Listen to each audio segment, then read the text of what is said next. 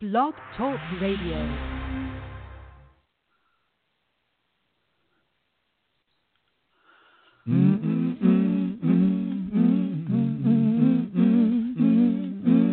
Why would I spend the rest of my days unhappy? Why would I spend the rest of this year alone?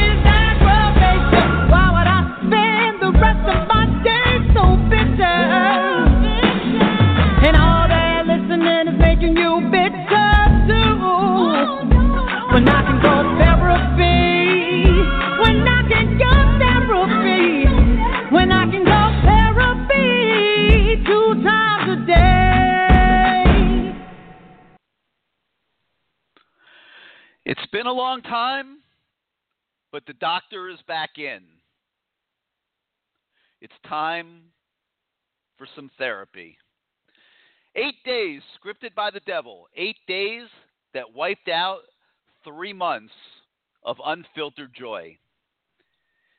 It's the reality of sports. It happens all the time. All good teams reach their judgment moment before they can be deemed great. The Miami Hurricanes reached their judgment moment first on a weekend trip to Pittsburgh, and then in the ACC title game against Clemson. They simply were out of gas. The Hurricanes had so long looked forward to making it to Charlotte. In some ways, when you look at the excitement and the pageantry surrounding the ACC's pinnacle game, you could say it was everything that this program always thought it would be. And those of you that were there in Charlotte on Saturday night, I think would agree with what I'm saying. But the performance on the field was not. And now, showing up better the next time has become the driving force for this Miami Hurricane football program. It has begun with recruiting. Coaches are racing around the country to make up for the week that they lost preparing for the conference championship game. The immediate priority is locking in all of the committed guys who are expected to sign on December 20th, the new early signing day. That list received an addition today with the commitment of quarterback Jarren Williams from Georgia, a guy that looks very much in the mold of a young N'Kosi Perry. Will Perry and Williams square off in the spring and the fall? and have a chance to unseat Malik Rosier as the starting quarterback next season. We'll talk about that tonight and more. Then it will continue with preparations for the Orange Bowl game against Wisconsin, a game that has taken on massive, massive significance for the Hurricanes, who have had a 15 game winning streak now replaced by a two game losing streak. Losing for a third straight time would be a massive blow to all the momentum that was built this season. A win would send a strong signal that even though the team had a bad week at the office, that this ship is firmly sailing in the right direction. I just came from the Orange Bowl kickoff event. Mark Richt does not think he is going to have any problem motivating his team for this game against Wisconsin. And then the 2018 season opener in Dallas against LSU will await after that. So a positive vibe to take into the offseason is right there for the Hurricanes, and that's what's going to be on the line on December 30th. Get your tickets. Hopefully, it will be another epic night for the Hurricanes in Hard Rock Stadium. So we'll talk about all of that and more tonight as we begin a new edition of CaneSport Live. Hello again, everybody. I'm Gary Ferman, the publisher of CaneSport.com, and we once again welcome you to your therapy, the People Show, CaneSport Live. As always, it's your show, and it'll be driven by your participation. The call in number is 563 999 3633. That's 563 999 3633. As always, more than 100 open phone lines, plenty of room for everybody to call in and participate. You know the drill. Hit the number one on your keypad if you'd like to come on the show. That puts you in the queue. We bring you on the show in the order that you landed in that queue. As always, we ask the subscribers at canesport.com to post topics and questions that they would like to hear discussed on tonight's show. A lot of really good ones this week, as always, and we'll address them during the course of the show. But let's go right out to your calls. I know we got a lot of guys out there that have something on their mind, have some pain they need to get off their backs. So let's begin in the 845 with Greg. Hey, Greg, you're on CaneSport Live. How you doing tonight? Hello, Gary. That How you was doing, Greg? Some shit, that was some shit show down in Charlotte Saturday. It was yeah, it really was. Yeah, well, okay. it all caught up to him. I, you know, the injuries, the just the issues that they brought into the season that they had been able to skirt around all year long. I think so many of them surfaced. And like I wrote on CaneSport, I, I think that really that this team ended up being what it really always was. And you know, so they they they lost two games over the course of the season. Didn't exactly play out like I predict would have predicted it back in August, but I said back in August that it was going to be a two-loss team, and it ended up being a two-loss team. And uh, I really think they just ended up being what they really were all along. Well, it looked to me like we went to a shootout with a water pistol. They were no totally, they were totally more talented. It, it wasn't even close. But anyway, let's start off with something. Um, I I saw a picture of this Jarren Williams. He looks a lot bigger than N'Kosi Perry as far as his build. He looks a lot heavier. Is that would you say that's true? You know, I haven't eyeballed him face to face the the way I have N'Kosi. You know, if you look at the pictures, he looks a little bit thicker. I, I would agree with that, but I wouldn't read too much into it. They, you know, they look very similar to to each other in my opinion. I think N'Kosi's probably a little bit quicker, uh, maybe has a little bit better arm strength. Uh, Jarren Williams, you know, like you say, maybe is a little thicker. But they're two very, very good prospects. And I think the question is which one of those two is going to get the mental side of the game before the other. And uh, there's no question that when you look at those two, one of them is probably your next starting quarterback at the University of Miami, perhaps as soon as next year. I don't think it'll be Cade Weldon. And uh, it'll be interesting to see how, how this all plays out. Okay. Um, I got to vent on this. Why did Mark Richt go for a field goal? That was embarrassing Well- fourth and inches. They couldn't You know what, go Greg? for it. I would have what, Greg? rather gotten shut out. Yeah, but you know what? I think it's more embarrassing to get shut out, and I, and I think after after everything that they'd been through in uh, in that game and the week before, uh, you know, he didn't want his team to have that that black eye, so to speak, and be sitting there with a, with a goose egg on the scoreboard. I think that's why he took the field goal. It wouldn't have mattered. Does it really matter if it's seven or three? It really doesn't. I I think the the more significant thing to Coach Richt was, you know, I don't want my team to have to to have to deal with the embarrassment of being shut out, and I think that's why he erased that. Okay, how bad is our, is Sheriffs if he kept Malik Rosier in for that entire game the way he played? I don't think it, that no it's, I don't think it's. I, I don't think that that's fair that he's that bad. I, I just think that neither one of them is a top tier collegiate quarterback, and you know you were hoping that Nkosi Perry would come in and be ready to be that as a true freshman. Uh, it ended up that that wasn't grounded in reality. He just it was just asking too much, especially with the fact that he didn't get to go through a spring practice, and you know it, it, it ended up being what it was. You know. Okay, I posted something on the board this week. I want to know how this guy, Kane's King of college football, knows that Nkosi Perry is going to be a franchise quarterback.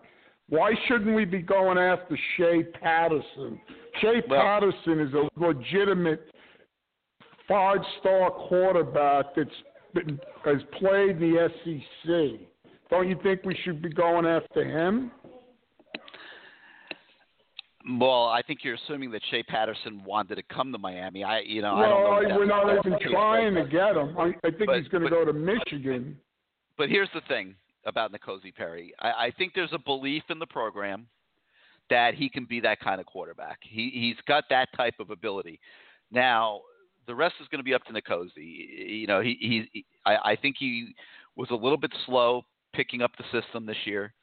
Uh, I, I think from what all the different uh, opinions and reports that I've gotten was that it started to click much better in the month of November, and that he progressed as the year went along. Now he's got eight months, nine months, and he's got to kick it up a gear, and it's going to be up to him. He, you know, he's he's got the arm, he's got the athletic ability. Uh, it, it's going to be up to him to mentally develop into that type of quarterback. If he does, then the faith that they are putting in him is going to be justified. If he doesn't, then Jarren Williams is going to get a chance to be that guy. If neither one of them ends up being good enough, then your point, Greg, becomes extremely legitimate. But you know, obviously, the coaches believe that one of these guys can rise up and be be the dude that they want, that they're looking for, and that's who they're going to bat with right now. Can't recruit Okay. everybody, What- right? You can't recruit a, I you can't know, recruit every quarterback in the country. It's not reality. Right. You know, you, you got you got to pick the guy, the, uh, the the best guys you can get. They've got another one that they're recruiting for the next year out of Oregon. That's a that's another freak, and you know, you you do the best you can, you know, and and and you cast your lot based on your judgments and your evaluations, and and and who's interested in in in, in talking to you? I mean, every quarterback in the country is not sitting there saying, "I want to go be a Miami Hurricane," as as much as all of us on this side would like to think that that would be the case. I mean, that's just simply not the case. You don't just get to pick whoever you want. All right. Now, I mean, that what's kid that going Clemson's on with? getting, Greg, that Trevor Lawrence kid Right. that Clemson's Right. getting.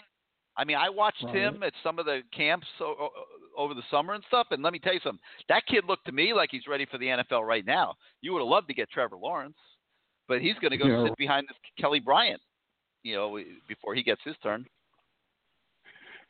All right. What's going on with Dugans? Are we going to lose him? I just had a conversation with Coach Richt about that an hour ago, and he has plans to be recruiting with Ron Dugans um, Friday.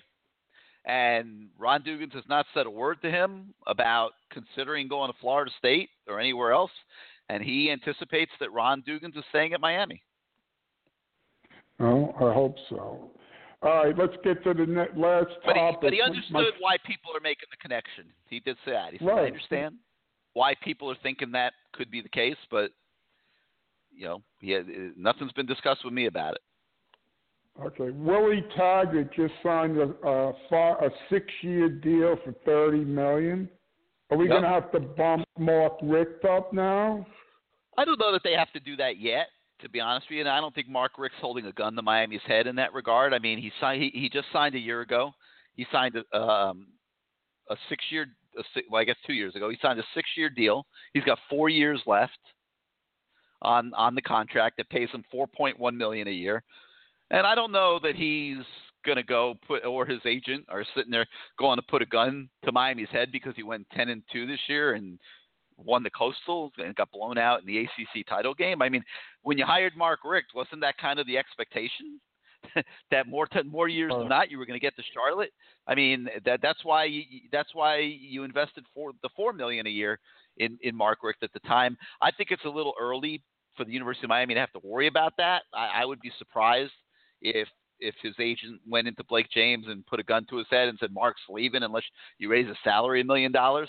Uh, I, I think that those conversations will wait uh, until a little further down the road. All right, last point. My friend Josh Jobe, he's gone. It's no, there's no question Yeah, well, about it. You We've were been right talking about all that all along. season, Greg. We, we've That's been right. discussing that on this right. on this show all season. I told you from the beginning that I had my serious doubts that he would ever show up at Miami. I told you that when I had a conversation with him back in February on signing day when I was out of Columbus and we talked about it, he pretty much flat told me that he was not going to Miami. So I didn't understand why he ever committed in the first place because that was his intent from the very beginning, and I didn't know what had changed. I mean, uh, you know, a lot of people have heard the whispers. I mean, yeah, there's the suspicion that, however, Alabama goes about doing these things, that Alabama, you know, had their claws into him, you know, way, way, way a long time ago, and I'm not surprised that the indications now that we're a couple weeks away from putting uh, signature on paper are that he's going to bail on his Miami commitment and go to Alabama. I don't understand why he ever was committed to Miami in the first place, and why he didn't just wasn't committed to Alabama, unless it was all uh, an intentional smokescreen. You know, uh, look, you you could theorize all you uh, all day on and night on this. You know, nobody really knows the truth except Josh Jobe and his family and and the people that he's dealt with. But I'm not surprised at all that this is happening like this, and I just find it kind of ridiculous that the Miami coaching staff was jerked around by this kid all this time. And I think it's I think it's probably pretty I think it's pretty close to reach the point where Mark Richt doesn't even want him anymore. All right, good. I don't want him either. But what's going on with Asante Samuel? I saw Matt put something Yep. on there saying that he might come for a visit. Yeah, he, he. There are conversations taking place along those lines. Uh, I think you gotta look at that a little cautiously. You know, I, I, I think that Willie Taggart and his staff are gonna, you know, do their take their best shot with Asante and probably are the front runners to keep him. I would think, but you know, now that Jobe's out of the picture, Miami's, you know, they're fishing around a little bit, looking at a couple different guys, and uh, you know, you got Sertain there, you got a Samuel there, you know, obviously you still have Tyson Campbell there, so we'll see. All right. I just want to say Lonnie Walker look, could be one of the great players ever at Miami. Without it, he could Yeah. be the second best behind Rick Barry. That Well, the problem is- amazing. The the the problem, Greg, is he's I don't think he's going to be here long enough to be that.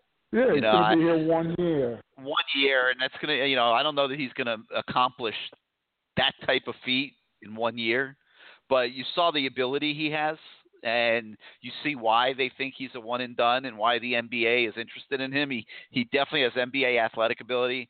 He definitely has NBA shooting potential, and what I liked about the way he stepped up last night is it's a continuation of his his the evolution of him seizing the moment and, and, and taking taking his ability and taking charge of a game where his team needed him to do so. Bruce Brown was out. Uh, Boston University came in with a game plan that was giving Miami a, a, a little bit of trouble in the first half. They needed somebody to step up and seize the moment, and and Lonnie did it. Man, he was he was not hesitating. He was taking the ball and he was jacking that shot and it was going in. And uh, to me, that was a great forward step for him in his development as they continue to work towards the ACC season. All right, Gary, keep up the good work. Thank you very much. All right, Greg. Yeah, I don't think that'll be the last time that you see this basketball team need Lonnie Walker to do that. You know, you'll remember if you think back to last year, Bruce Brown did it a couple times. Uh, I believe he had 26 points against North Carolina in that one game, and you know, you need your great players to step up and be great in certain moments as you move forward, especially when you're playing good competition. And that's why I felt so good about what Lonnie Walker did last night. All right, Greg, thank you as always for getting us kick started here. We'll talk to you next All right. time. All right. Ya. All right, 563 999 3633 is the number. 563 999 3633. You hit the one on your keypad if you want to come on the show. Let's go to the 305 now. You're live on CaneSport Live. Hey Gary, how are you this evening? This is Adam. Yeah, What's up, Adam? How you doing this week? good. A uh, couple. Checking in, checking in for some therapy. Yeah, or have you we re- did not. or have you recovered already? We, we well, we did not look good, but hopefully we'll bounce back against Wisconsin, a strong Wisconsin team. And Wisconsin, to be fair, Ohio State should have beaten Wisconsin by a lot more than they did. You could really tell the difference. I was flipping back and forth between the games, and you could see how much better Ohio State was than Wisconsin. Um, Well, so I didn't hope- watch a lot of that game, but but uh, I think that that was fairly predictable. Uh, I mean, with Yeah. Wisconsin simply doesn't have the same level of athletes as Ohio State, and Yeah. hopefully, from the Miami standpoint, they don't have the same level of athletes as Miami, and you know they're propped up by Yeah. their record, a very weak schedule in my opinion. Um, their stats are propped up by that same schedule. You know, yes, they are among Yeah. the nation's leaders in defense, but I'm not sure they played a lot of great offensive teams throughout the season. And No. I think it's the best possible matchup that the Hurricanes could have gotten for the bowl season. Uh, you know, Yeah. in- including I mean, Oklahoma. Uh, I mean, can you imagine if they had to go play Oklahoma? I mean, it wouldn't have been any any any, better probably than Clemson. Uh, right No. right now at the stage that this team is at. So No. I think it worked out. Yeah. And I they do again have a strong running game and they have that freshman all American running back. But Oh, they're yeah, they're a very competent team, Adam. They're a competent yeah. team. No, They're going to no, come with an hope- offensive line that is monstrous and- and powerful. yeah. They're going to, and they're like Wisconsin always does. They're going to have a good running back, which they Yeah. do, and they're going to they're going to take the snap. They're going to hand it to that running back, and they're going to try to impose their will. And Yeah. you know, Miami's typically in the past matched up pretty good against that type of game. Uh speaking of the defense, I know Walton's officially announced. Is there any I heard some rumors that both Norton and McIntosh were leaning towards going pro. Do you have any intel on that? Uh, I've heard the rumors.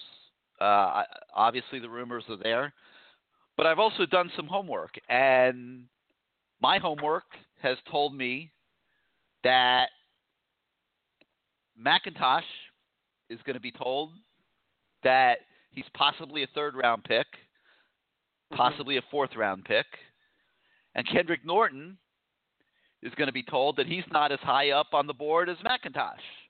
Now, if those two guys, especially McIntosh, who I think has greater potential than that, if he comes back next year, if that's good enough, then he's going to go pro. But if he's Mhm. getting good advice, if he's getting good advice, he's not wasting his time declaring for the NFL. He's in the weight room. He's building his strength, and he's coming back next year as a monster. And all he had to do was watch the Clemson guys and how they play Yeah. to understand that he's not at that level yet. Mhm. Yeah, I mean, I honestly think the highest ranked, the highest drafted Hurricane's going to be Berrios. I could see him in the league for ten years with the Patriots. Just I don't. I, I, he's still little. You, can- Berrios isn't going to be a high draft pick. Berrios, No, Berrios, if, he if, Berrios gets drafted, it's going to be late. Okay. No, because I see him like a Wes Welker type, and Welker I think was like a fourth or fifth round pick. Okay, we'll see. Yeah. A couple more questions. One, why doesn't UM just say you with the whole joke thing, you know what, we're dropping you. This is ridiculous. Stop saying you're committed to us and then telling other sources you're 120% chance going to flip. Why does maybe they maybe they have maybe they have essentially done that. I I mean, did, did you read the article we had on him today? Uh, no, I I missed that. Okay, you got to go on the website and take a look at the article that we have on Josh Jobe today, Okay. where he he talks about how he's not even coming back to South Florida. He Mhm. talks about that he's not going to take an official visit to Miami now after all this. He talks about he doesn't want to see any coaches anymore. And if you and, and if you put it all together, I know we start to wonder did did that mindset come from the other direction? Where maybe Miami doesn't want him to visit anymore. Maybe Miami doesn't want to go see him anymore and be jerked around anymore. And I know Alabama's expecting him on a visit next weekend, not Yeah. this weekend, the following weekend. At the same mm-hmm. time, Miami was expecting him on a visit. Yeah. So maybe maybe what you just said has happened. Oh, okay. That Miami just And I and I and I and I think it would be a great thing because I don't think Miami Yeah. needs kids like this. No. I, I think that I think there's enough defensive backs that want to come play at Miami that Yeah. I don't care. I mean, even if this guy ends up being the next Sean Taylor, which Sean Taylor never acted like this, so I'm not going to make No. that prediction. You know, uh, No, it, it's guy, it's guys with this type of, uh, you know, way of doing business that can bring down your whole Yeah. locker room if you get too many of them in there. Yeah, I mean, and there's a, you're right. There's uh probably a lot of other safeties in South Florida right now who would jump at a Miami offer and say, "Sign me up, I'm in." Adam, they already have six commitments at that at the defensive back position. Yeah, that's so if if Tyson, Um, if Tyson Campbell commits, that's seven. yeah, it's how many- That's eight. How many are you going to take in one class? You know, Well, we well that's true, and um, that leads me to my other point. Um, have you heard any news on what Jaquan Johnson's thinking is? Because I heard somewhere he might think about coming out. I think it was on I would be- Insight. I would be shocked if he went out. And you know, I mean, I, I I think he's kind of caught in the middle. I don't think he's big enough to be an. NFL safety. Yeah, you know, I, I, I don't think he. I don't think he's. He, he- he's got cover corner skills for the NFL. You know, he's a very good college he- football player, and I think he'll come back for Mhm. next year. Okay, a uh, couple more questions. Um, one on the hoop side. Um, I've seen uh, massive improvement in Dewan Huell. Is there you? I mean, obviously, the way he played against Minnesota was amazing. I caught that game. Um, you don't see. There's no chance that right now he would come out after his sophomore year. I know there's still plenty of basketball left to be played. So it's Yeah, I mean, he he's taken a major leap forward. I'm not sure he's Mhm. NBA ready yet. You know, he disappears at times. He didn't play particularly well last night, but you've Yeah. gotten a glimpse of what he can be, and you, you've Mhm. seen the quickness, you've seen the athletic ability for somebody his size. Uh, I don't think he'll go out this year. I, I think he still needs another year or two of development, but he's definitely making progress. He's a whole different guy than he was last year. Well, yeah, I mean, he he was a McDonald's All American, so the expectation was like what Lonnie Walker is, and boy, has Lonnie Walker found his his three point touch. Thank God. Um, one more question. Um, what about this receiver Ezard or Izzard from Georgia? Do you see? He said that we're in his final three with Ole Miss and Oregon. Yeah, And and, I think Florida State Tag- could end up being. I think Florida State will end up being in there too. Now that Willie Taggart Yeah. has left Oregon and come to Florida State, so I, I wouldn't count on him. I think Okay. they've got the Um, three re- the three receivers that they're really looking to take this year. But but you know if they um, decide they have the numbers and he wants to come, maybe they'll take a maybe they would take a fourth. We'll see. Uh, okay. Um, and okay. Thanks, Gary. Have a for taking my call. Have a great rest of the show. All right, Adam. Thank you for being part of it. All right, 563 999 3633. 563 999 3633. Hit the number one on your keypad if you want to come on the show. Let's go now to the 310. You're live on CaneSport Live. How you doing tonight? How you doing, Gary? Doing great. Who's this? Uh, Righteous Kane. What's up, Righteous? Talk to us. What you got this week? Yeah, I just wanted to say, you know, as embarrassing and and humiliating as that loss was, we do have to look things into perspective. For one thing, we basically had a backup quarterback leading the team the whole year, and he played out of his mind to the best of his ability. But, you know, he's run out of gas, so to speak. And also, we went into Charlotte with only about 68 players, 70 players, or something like that, as far as scholarship players. You have so many people who are injured. 71. 71. I mean, Yep. basically, basically, you're going into a gunfight with a knife in, in many respects. You're, you're without your best running back, your best receiver, your best tight end. Demetrius Jackson, a very effective defensive end, out. Trajan Bandy goes down in the first series. I mean, it's just very difficult to overcome that situation. And, an offensive line playing look- very average. Add that to the list. Yeah, an offensive line play, play, playing very average against, you know, a very experienced championship caliber team. And also, if you want to look at it, Clemson also had similar issues when they were working their way up into the team that they are now. They got destroyed by West Virginia. They hung 70 on them in the Orange Bowl a few years back, and then Florida State a few years ago killed them at home 52 to seven. So, and guess what? They learned from it. And I believe that Mark Richt will show the players that hey, this is what it's going to take to get to the top. And I believe they will learn from this experience. And sometimes you have to go through some painful adversity to become a championship team. And I think this was a valuable lesson in that. Well, I think it's a little bit beyond that. I'm not sure they really that Oh. these guys needed needed a, a lesson. To be honest with you, you know, I, I think Oh. Mark Richt understood where this program was and, and is. I don't think he had any delusions. He- He's been around a long Right. time. He know he knows what great football teams look like. And yeah, uh, they, they were a good game against Pittsburgh, away from being the number one team in the country. But Mm-hmm. I just don't. I just you know, they they were not the number one team in the country, even if they had ended up there. And circumstances might have taken them there, but if it didn't catch up to them against Pitt and Clemson, it would have caught up to them against caught up to them in the Oklahoma or Alabama Right. or you know or Georgia. Even probably Georgia, you know, which unbelievably ended up as good as they are this year. And With, you know, with many of Mark Richt's players, yeah, I think Mark Richt hated to take a beating like that, but right? my guess is he got to sleep that night. You know what I'm saying? Like, I, Right.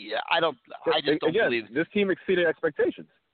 Yes, regardless, exactly. I think they were playing with house money at the end, and it it, it Yeah. sucked the way it ended. There's no doubt about it. But they accomplished what they needed to this year with an asterisk, and I'm and I'm gonna tell you what the asterisk is. They cannot lose the Mhm. Orange Bowl game. You can't lose Right, the Orange Bowl important. game Very because important. Very important because that'll you- kill momentum. Momentum it kills everything it, it's like you finish the season with three straight losses and that's the story of the season home.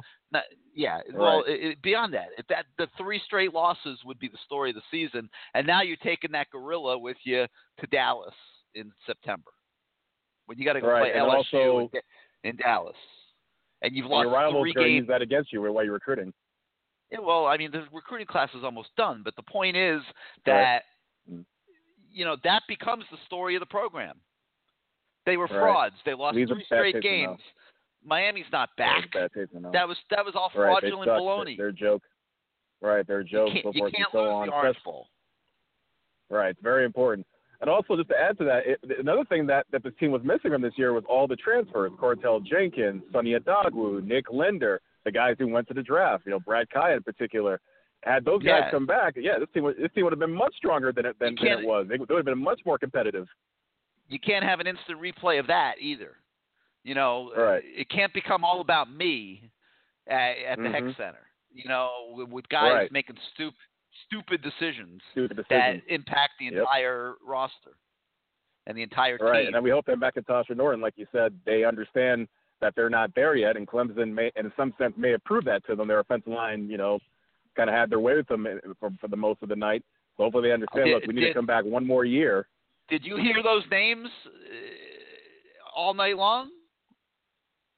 You certainly Yeah, heard the names of know. those Clemson defense, defensive linemen all night long.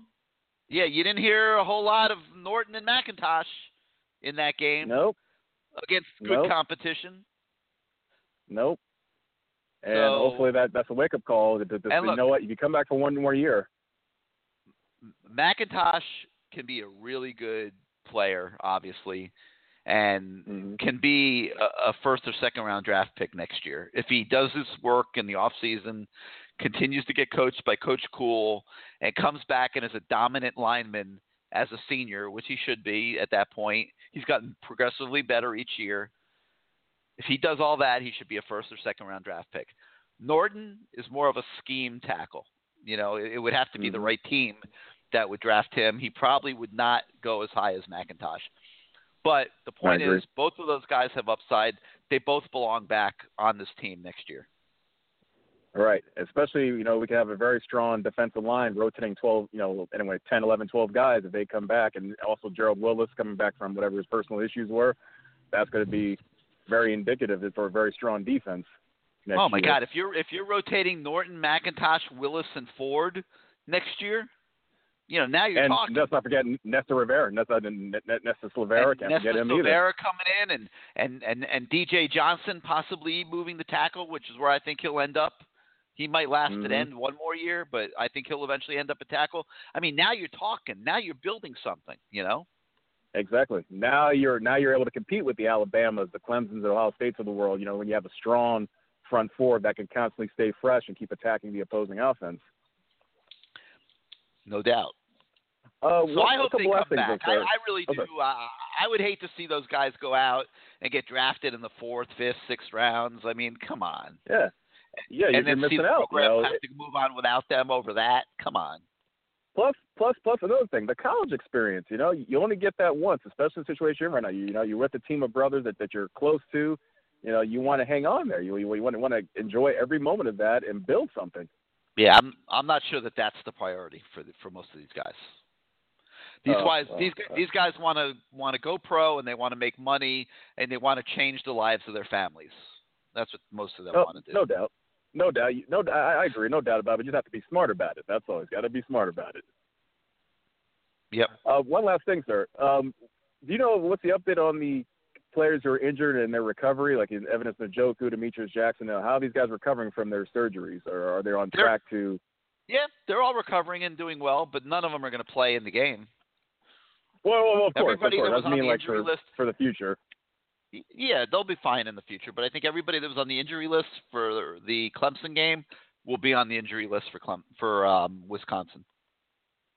Okay, that's good. And as far as you know, the mental uh, state of the team right now, how is it? As far as you know, as far as after what happened in Charlotte, are they kind of forgotten about it and they're willing to get back to work and you know get ready for the Orange Bowl, or are they just kind of in a funk still? I think right now that they're mostly working on academics. They're taking finals. Okay. They're you know catching up on all that. I don't really think. I think that they, they've kind of been detached from football for a few days by design. They'll get back into some weight room work.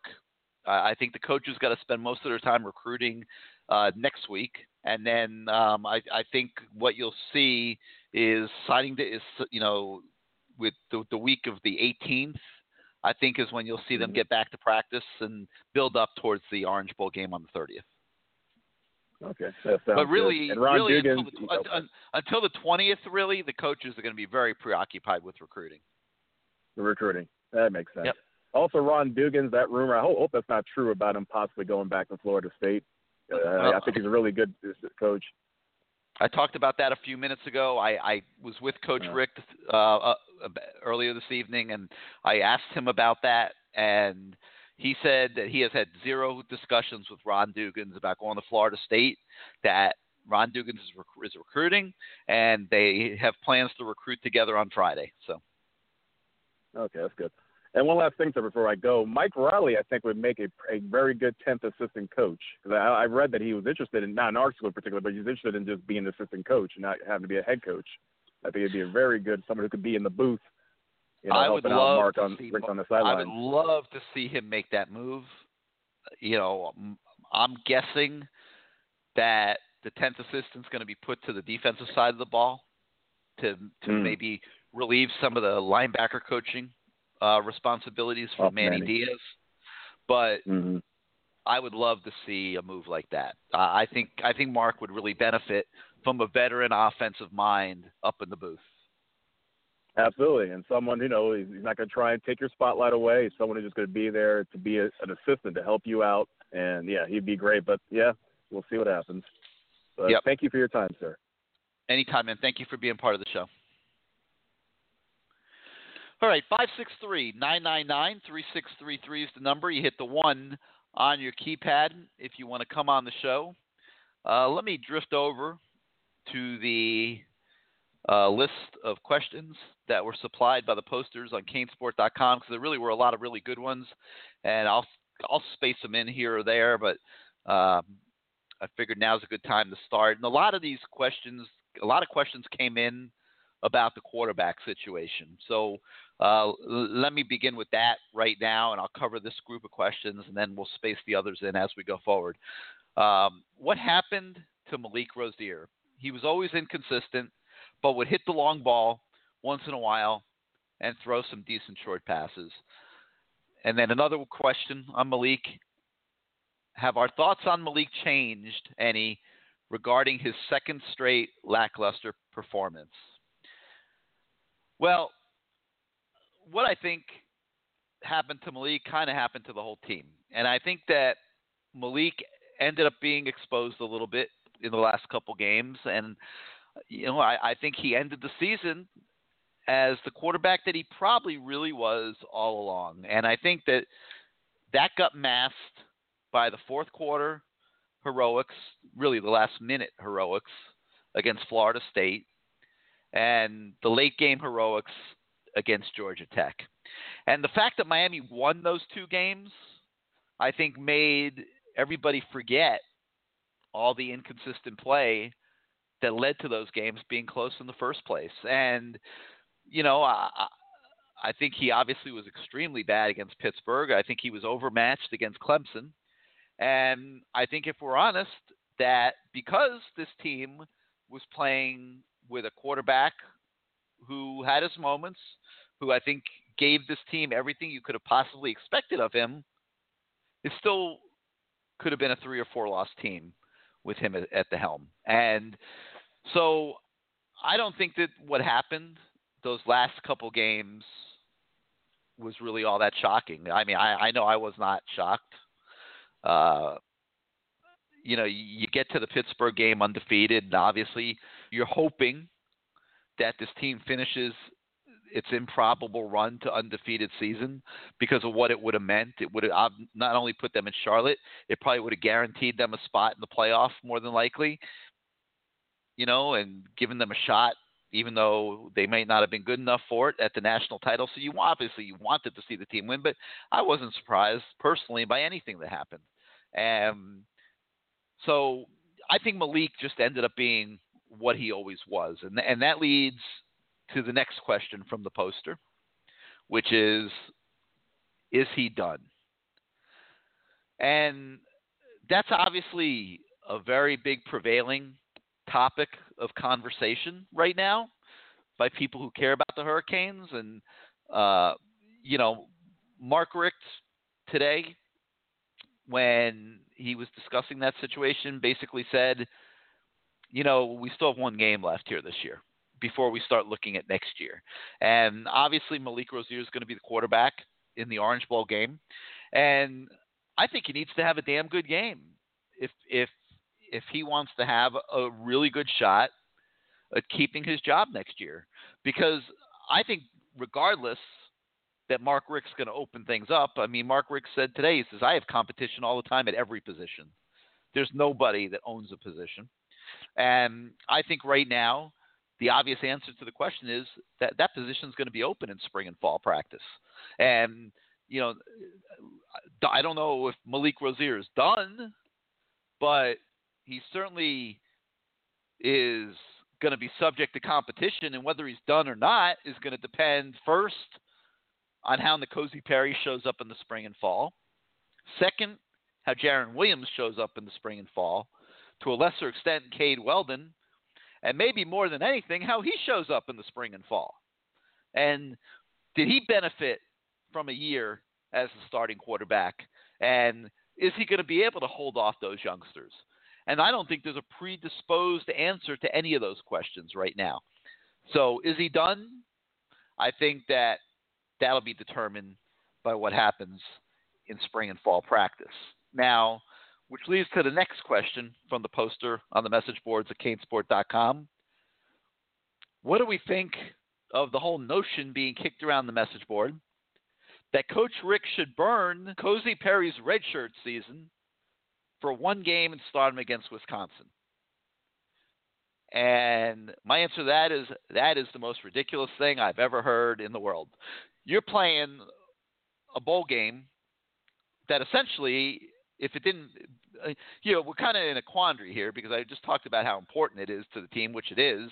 I think it's a must-win game for Miami, but at the same time, it's a meaningless football game, and there is no way in the world that you're going to burn N'Kosi Perry's redshirt season for one game against Wisconsin in the Orange Bowl. If it were a national championship game and you thought he was going to make the difference in you winning the national championship or losing it, maybe, but that's not the case here. So, no, that's a very easy question to answer. I certainly don't think that he should burn the N'Kosi Perry's redshirt year and play him against Wisconsin. Which leads to the next question. If we had to guess, who will be the quarterback to start the season next year against LSU?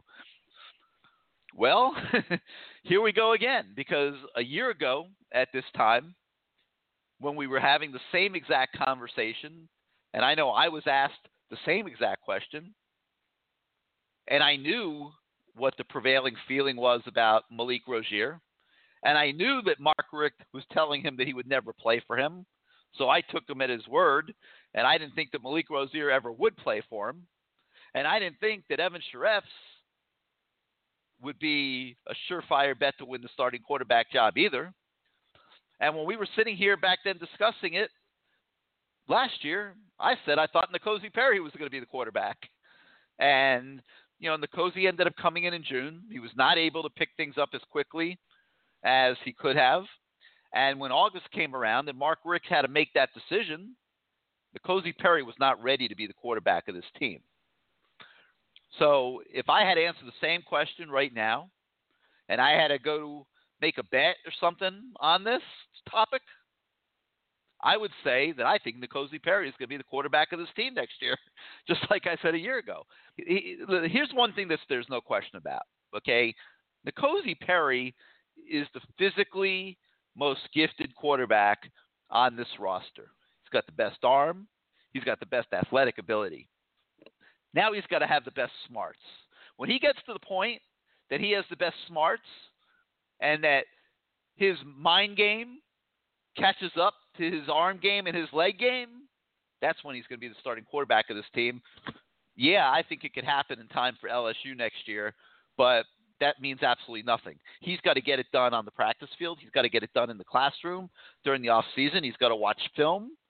He's got to make himself a legit contender by the time they start spring practice in March. Which leads to the next question. How does Williams stack up against Perry coming out of high school? When you watch his film, he has a good arm, good size, good weight coming in. No doubt. But what he doesn't have is the full season on the practice field that N'Kosi Perry has. The full season on the headset, listening to all the communications, all the play calls, watching things unfold on game day.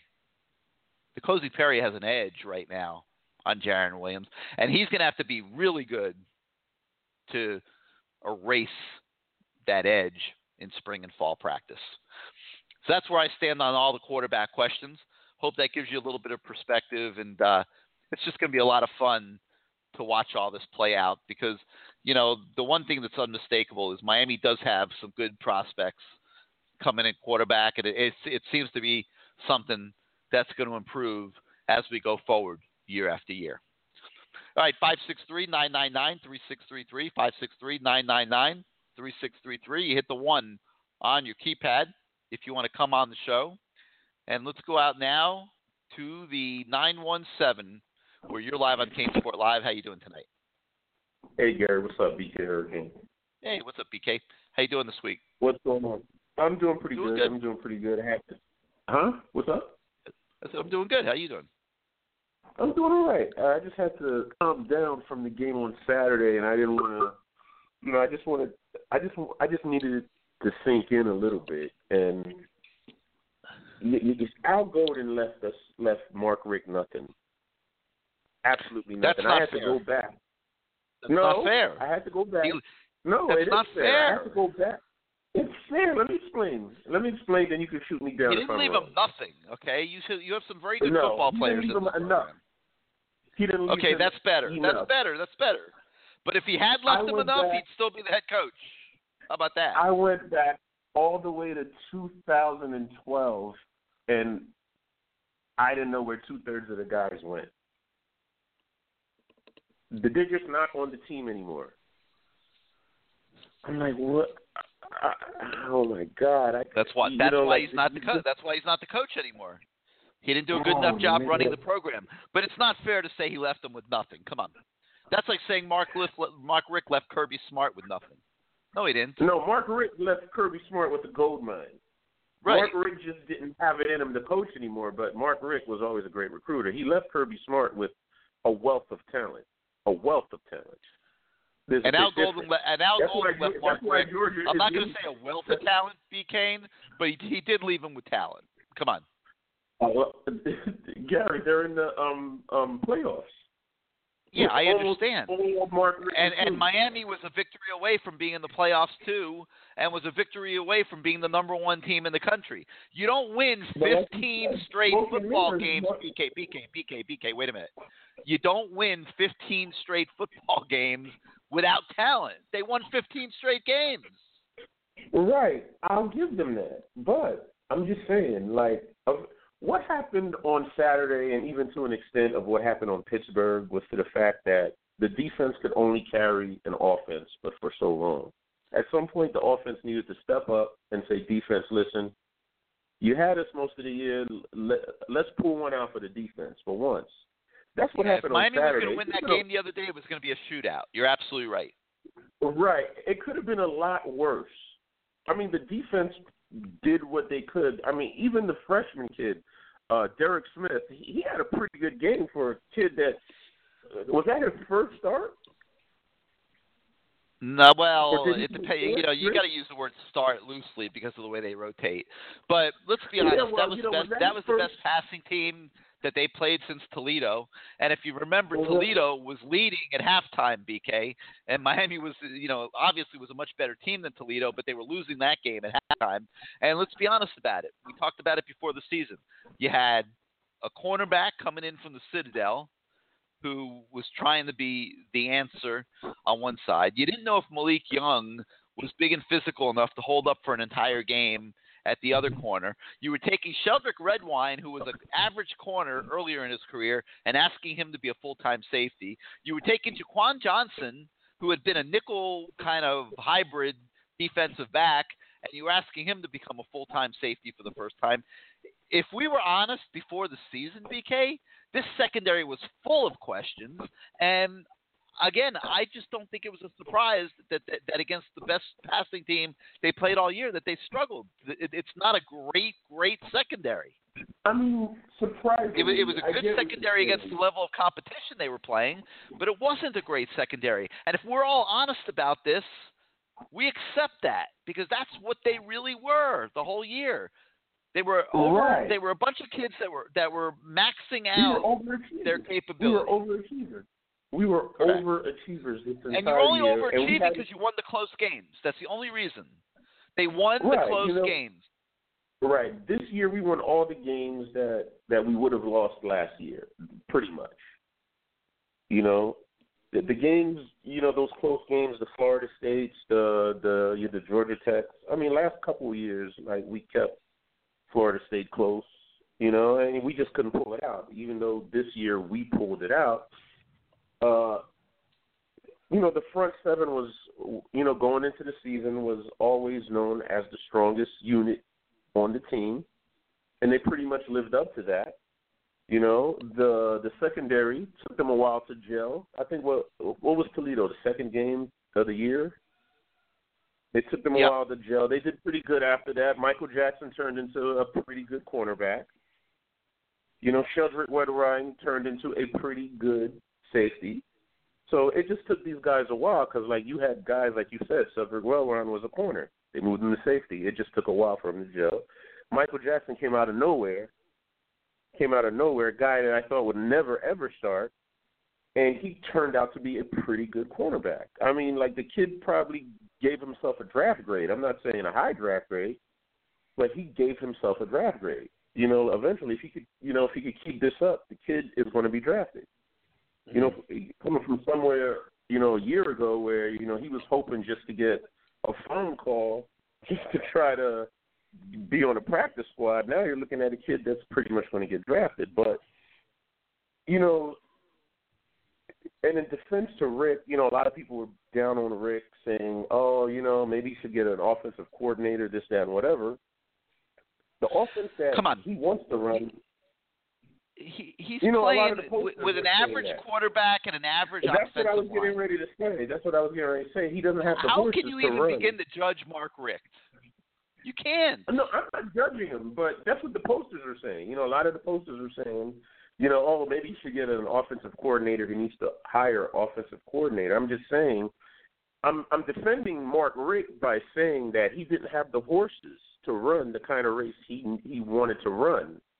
You understand what I'm saying? Like uh, we just didn't have it. We didn't have the offensive line and able to out scheme another team. Granted, we didn't have the and he said it all year. We can't impose our will on another team, but obviously we didn't have the type of offensive line that could out scheme another team as well. You know, so you know he just didn't have the horses. I'm just Look, hoping I mean, everybody just listen. You, you want to make the argument chance. if BK, if you want to watch the team and you want to make the argument, the running schemes are not complex enough, too Yeah. basic, too easy to defend. You can make that argument all day long, but the but the real question is, could this offensive line execute anything more difficult? no. I don't think they could. I don't think they could Well, that's just- that, you know that that's the point, and He tha- just and that's why yeah. if Mark Richt is making that judgment, then Mark Richt's making the right judgment. And how can you sit there and evaluate Mark Richt as an offensive play caller when he's you know playing with the one hand? I got you. I get that part. I'm not saying that I did. I'm just saying that's what I would read a lot on the post. Oh, oh, he should wanna- hire an offensive coordinator. You want to know what he question should. I get asked as as I go around everywhere I go? You want you want to know what question I get asked the most? What's They, that? I'm, I'm at, by fans. It's it's it's hey, hey hey Gary, what do you think of Stacy Searels? Is Stacy Searels a good enough coach? Now, how are you supposed to evaluate Stacy Searels? Okay, he had seven uh, he had seven offensive linemen that he could put into a football game without being scared to death. Okay, and they're not even great, but seven able-bodied guys that you could put into a game and not be scared to death. And you saw how much those guys got beat throughout the year. And and they and that as good of a freshman year that he had, did you see what was going on with Navaughn Donaldson in the game in Clemson the other uh, in in Charlotte the other night? I he was- he he- exposed for a I mean, the poor plays, kid got taken to plays. got taken to school. Yeah. Right, but a couple of plays. Uh, But- but my point is- credit. A couple of plays, his athletic ability did pop up. I'm like, oh, okay, this kid's Yeah. going to be somebody. But No doubt. He's and he's going to be good. so, and he's going to be good. But how are we supposed to sit here and evaluate? How am I supposed to evaluate Stacy Searels? And I get asked that mm-hmm. question by by fans more than any other question right now. Because every everybody's just, everyone's just looking for a reason to jump on Stacy Searels. No, it's too early. It's too early. Like when I look at our offensive line, I'm like, this this is a, this is a disaster. You know, yeah, like, it's not his fault uh, for sure. No, no, no, no, no, no, no, no. It's definitely not his fault because you know these are the guys that he inherited pretty much. You know, he's pretty that much position was a recruiting disaster. I don't need to tell you guys that. That was a recruiting disaster. That position for no. several years. No, no, no. If they could have just held up, oh man, like this season really could have been magical. This season could have been magical. Like that one Remember that Auburn season when they won the national championship with Cam Newton? All those games that they should have lost, and they ended up winning. I was like, this could be us, but no. Yeah, well, sometimes that's what you need, but but it ended up being it it did end up being Miami, and it ended up being uh, taking Miami to a ten and two season. Yeah, yeah, it And is. ten and But- two but is a like heck of a lot earlier- better than eight and four again. Yeah, but like you said earlier, it, it, you know, like in terms of the optics, it's not going to mean much if we don't beat Wisconsin. Well, I agree because then the story of the season be becomes you lost three straight games.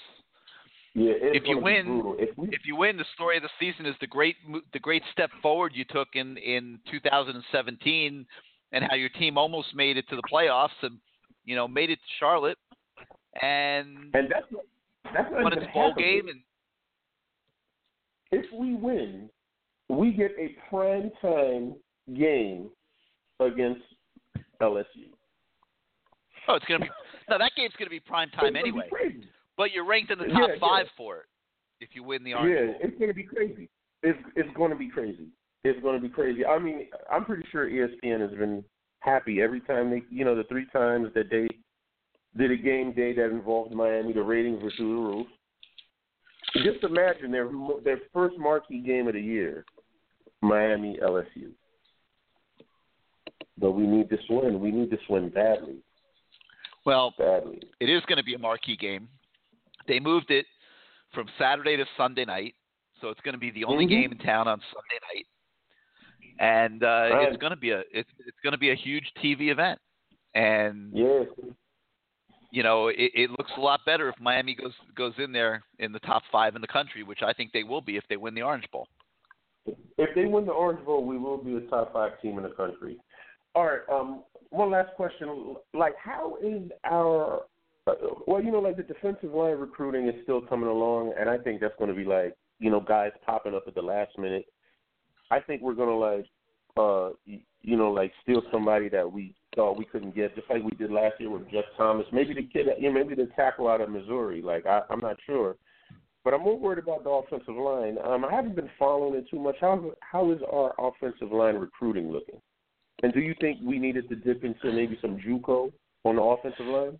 Yeah, I, I, I would like to see it better than it is. Uh, I, I really like uh, Delone Scaife a lot. I, I think he's going to be a very good player. Uh, Cleveland Reed, I have not been able to see personally, so I don't really have an opinion on him. Uh, I have watched John Campbell uh, up close and personal. Uh, that's one that I was not overwhelmed with. If if if you ask me right now, and and you know, in every recruiting class, no matter how good it is, everybody's not going to be a great player. I mean, I don't care how good your Right. recruiting class is. You're not going to sign 27 guys, and they're not they're not all going to pan out. If you said to me right now, Gary, look at the recruiting list and tell me who you think is the most likely player to not pan out at Miami that's on this list, uh, I probably Mhm. would start start with John Campbell just based on my personal observations. And then the other one, the other one I would throw out there uh, would possibly be Al Blades. I I have not been overwhelmed.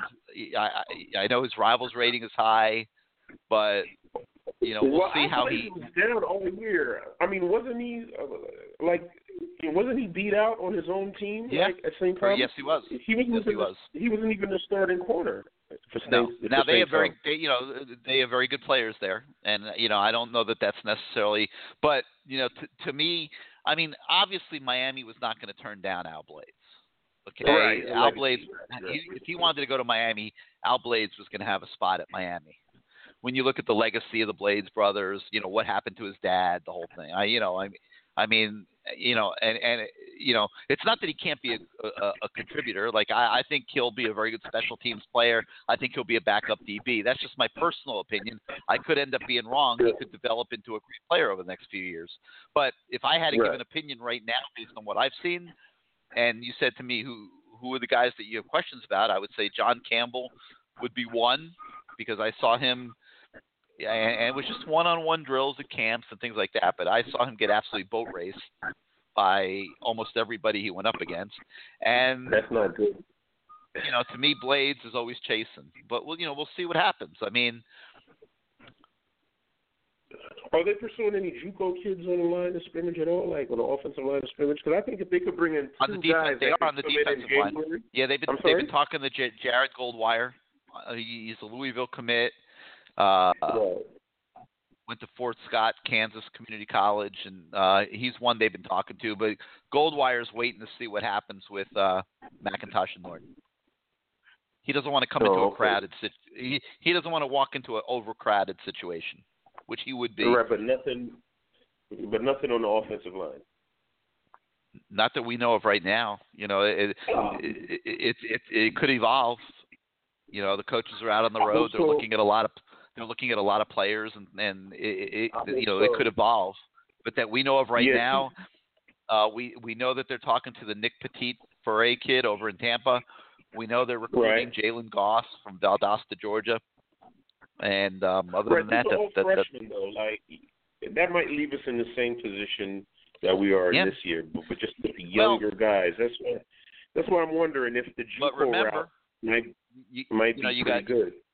You got Hillary there, you got Herbert there. You know, so you know you've got some young guys forget you want Bar. Milo.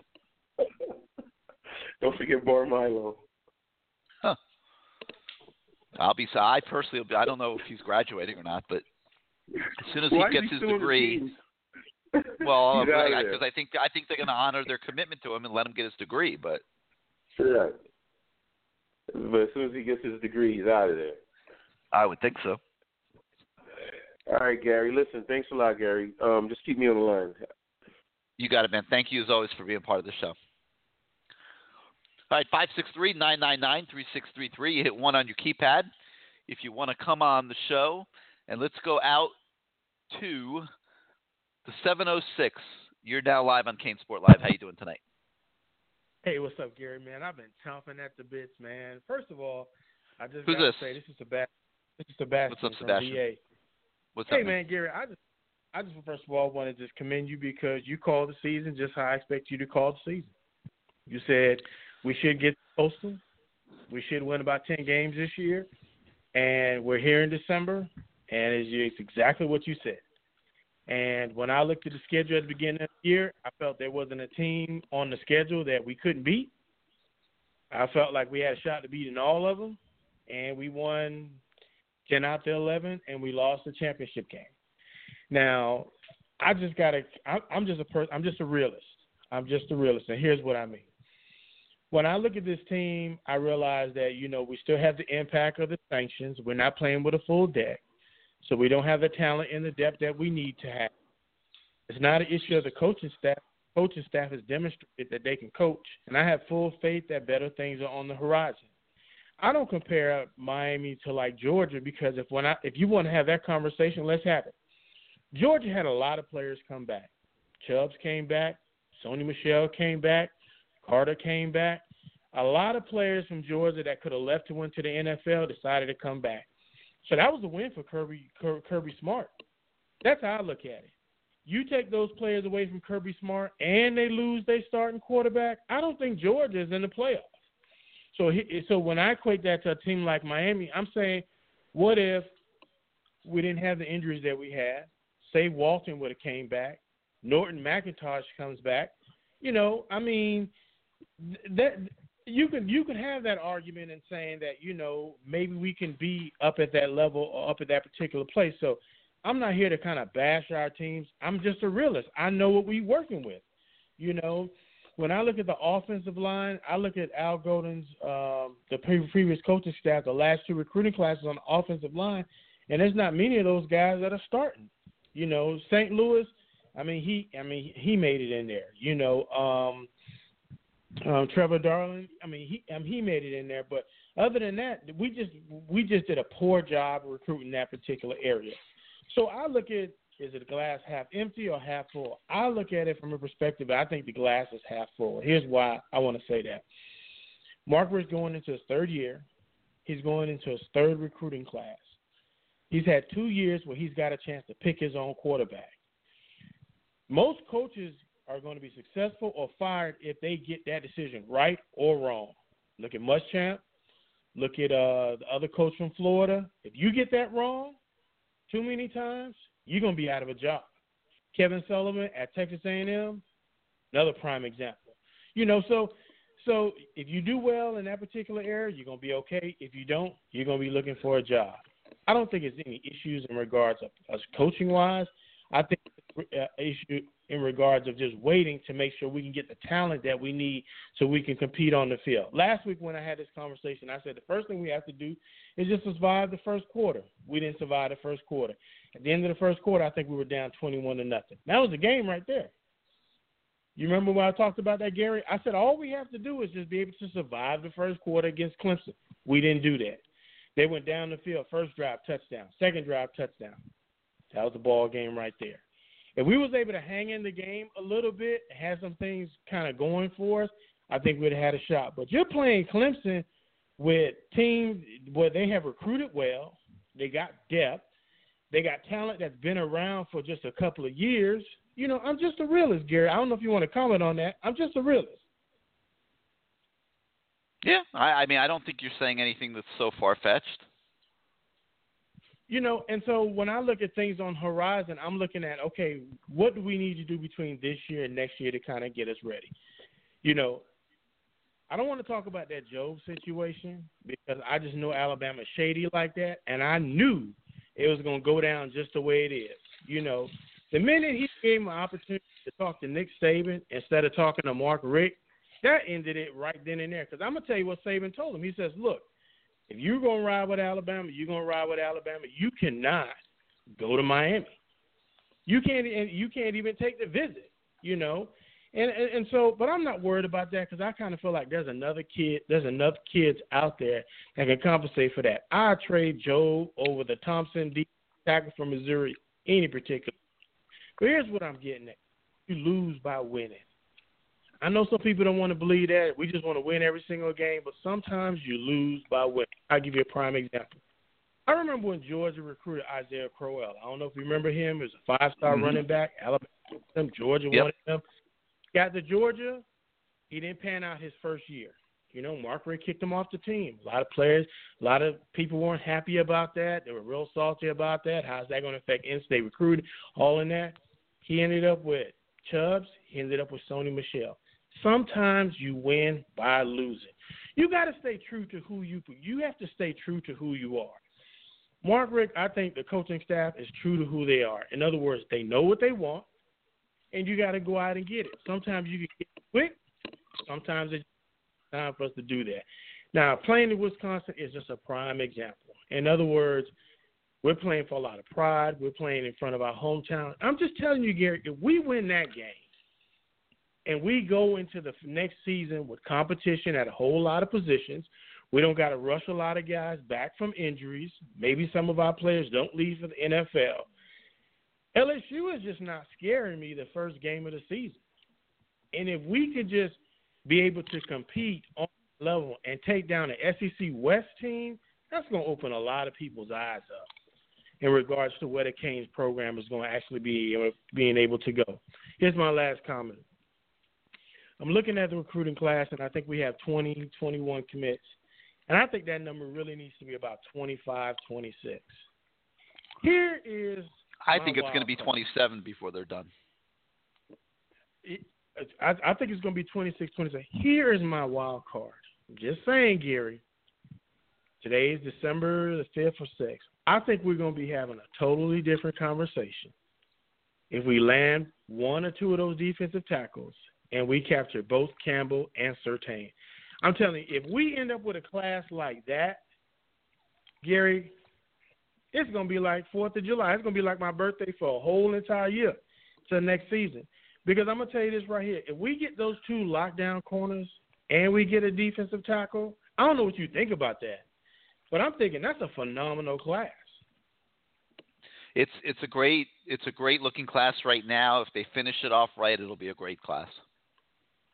Okay, I need you to talk. I need you to talk about this in regards to from a team aspect and whatnot.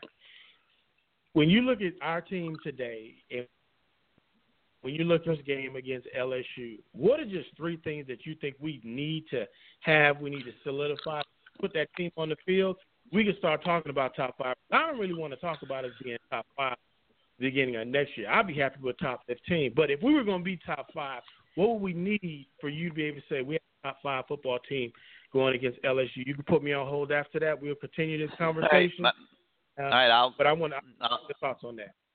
All right, I'll answer that question. Uh, thanks for being part of the show. All right, how can this football team get better than what it is right now? Re- realistically, I mean, let's assume that you know you got to deal mostly with the personnel you have and you're to have the recruiting class coming in. You got to get better quarterback play. That's number one. Okay, and, and if Malik Rosier isn't going to give it to you, then you got to develop N'Kosi Perry um, to the point where he can give you better quarterback play than what you're getting right now. If you're going to get better than the way this team ended the season, you got to get better quarterback play. You got to get better play from the offensive line. Is that reality?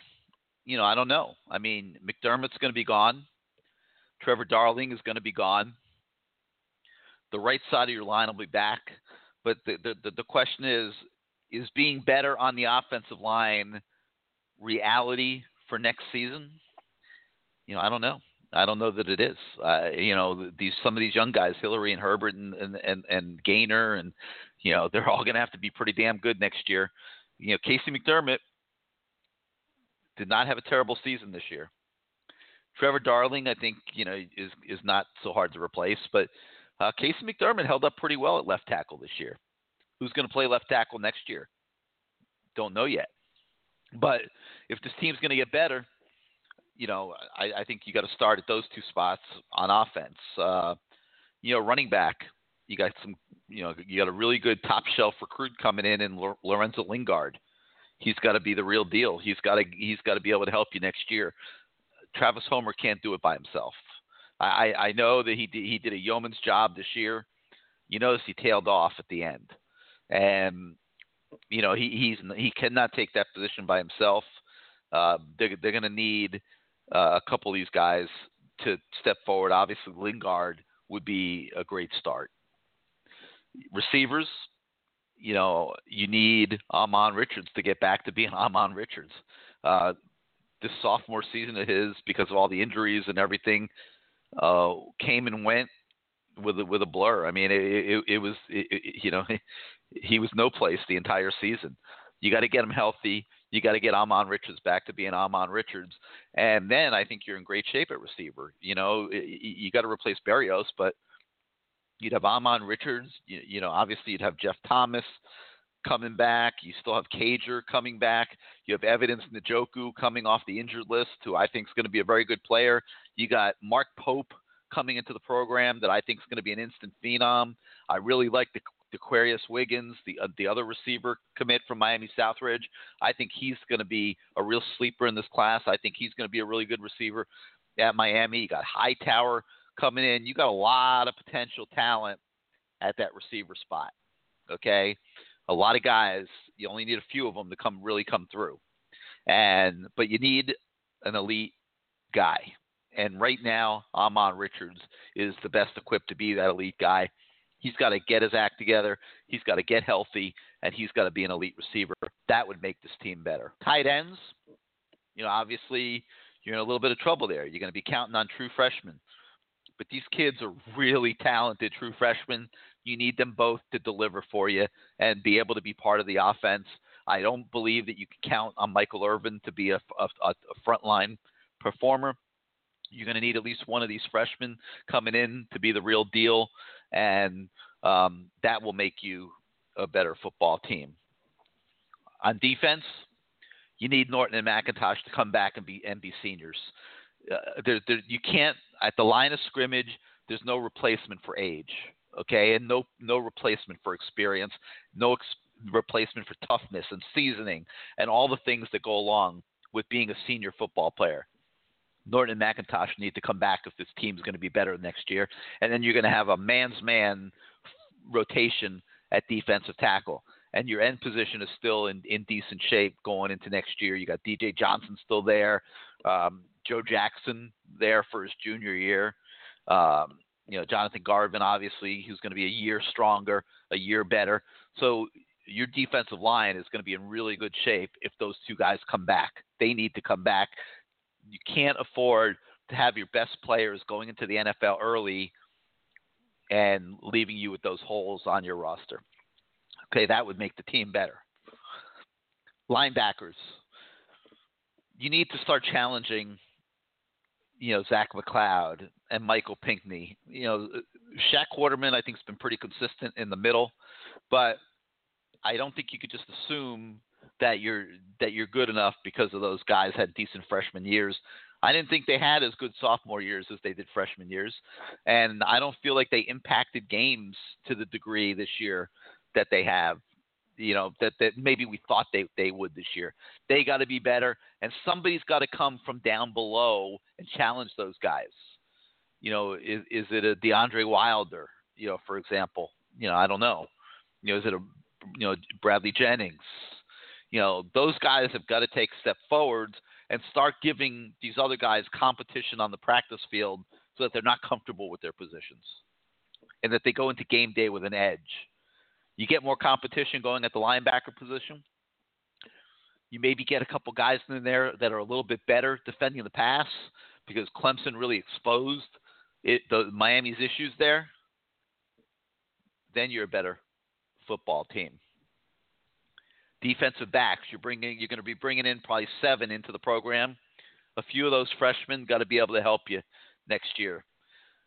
You know, I don't like Miami's size at that position. You need Javonte Dean to get better for next year and be able to help you more than he did this year.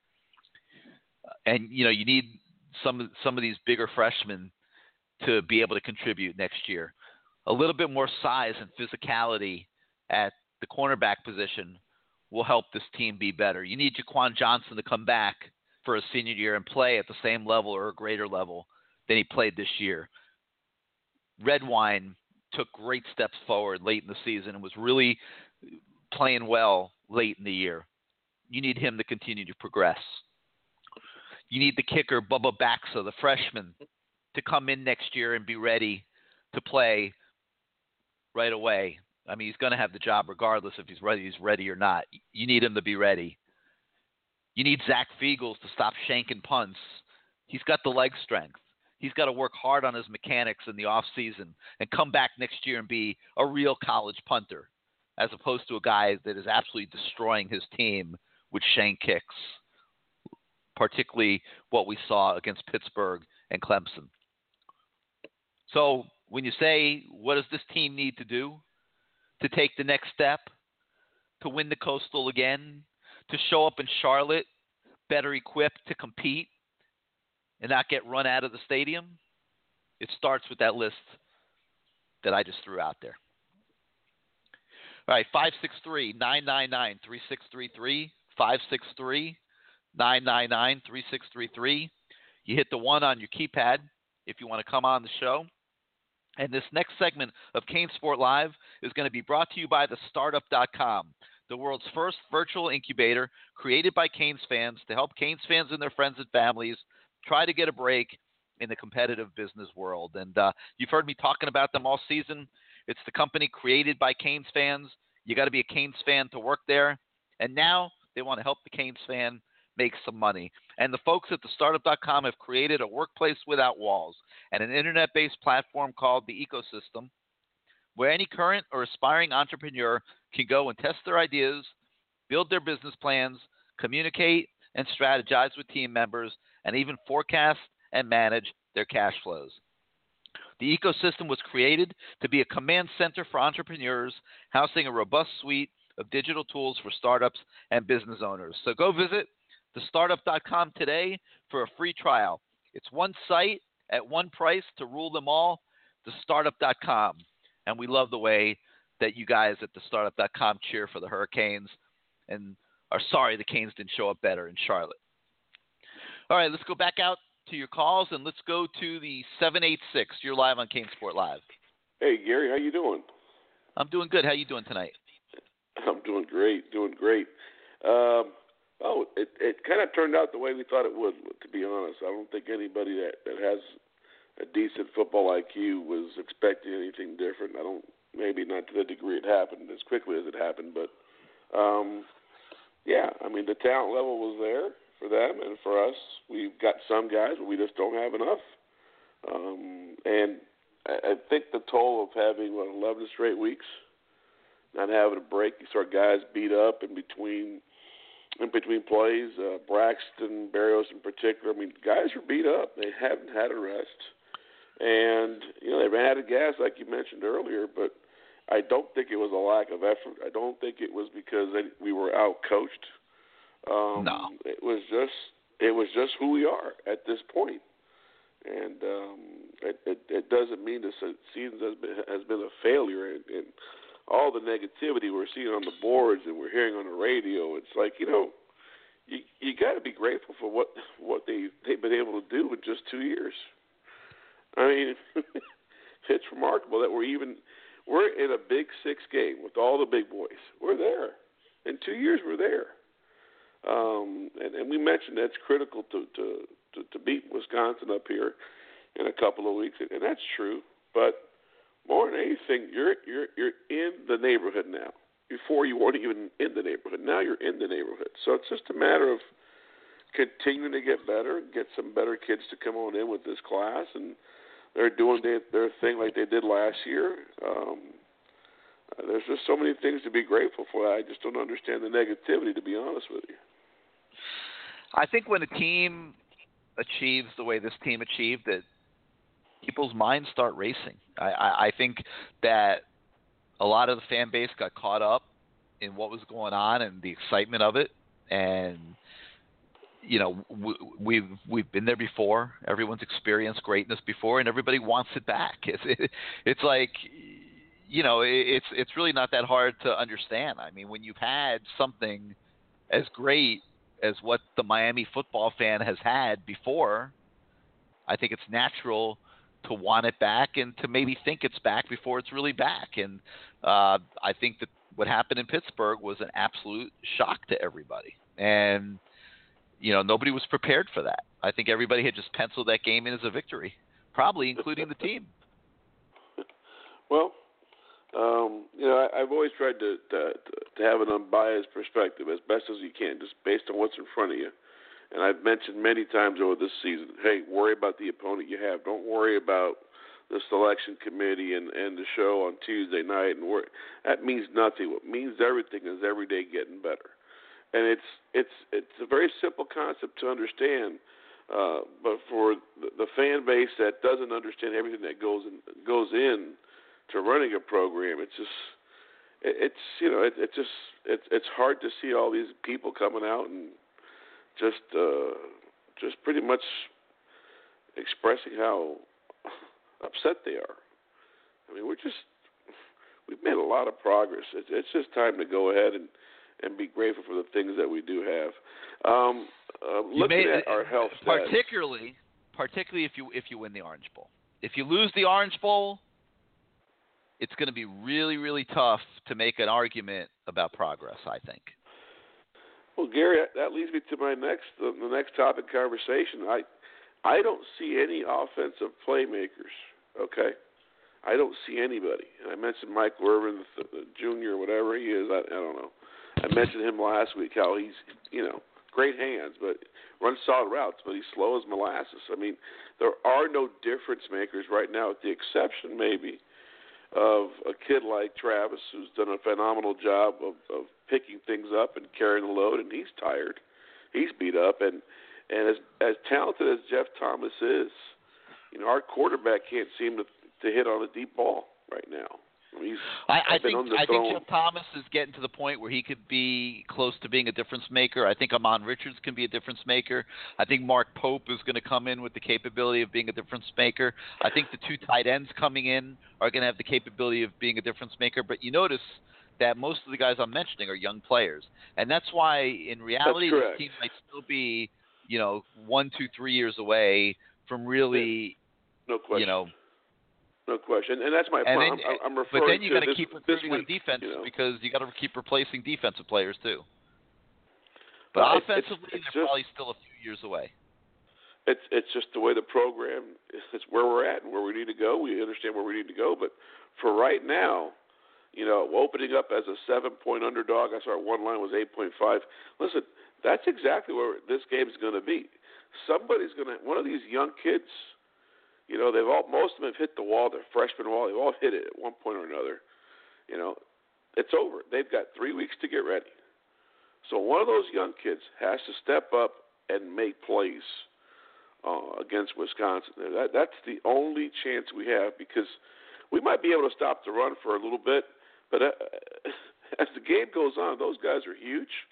They'll line up nine on the line of scrimmage and they'll go, and they'll beat the crap out of us. If it'll be a a long uh, possession that's going to take six, seven, eight minutes off the clock, and, and you're, I mean, we're just watch Wisconsin play.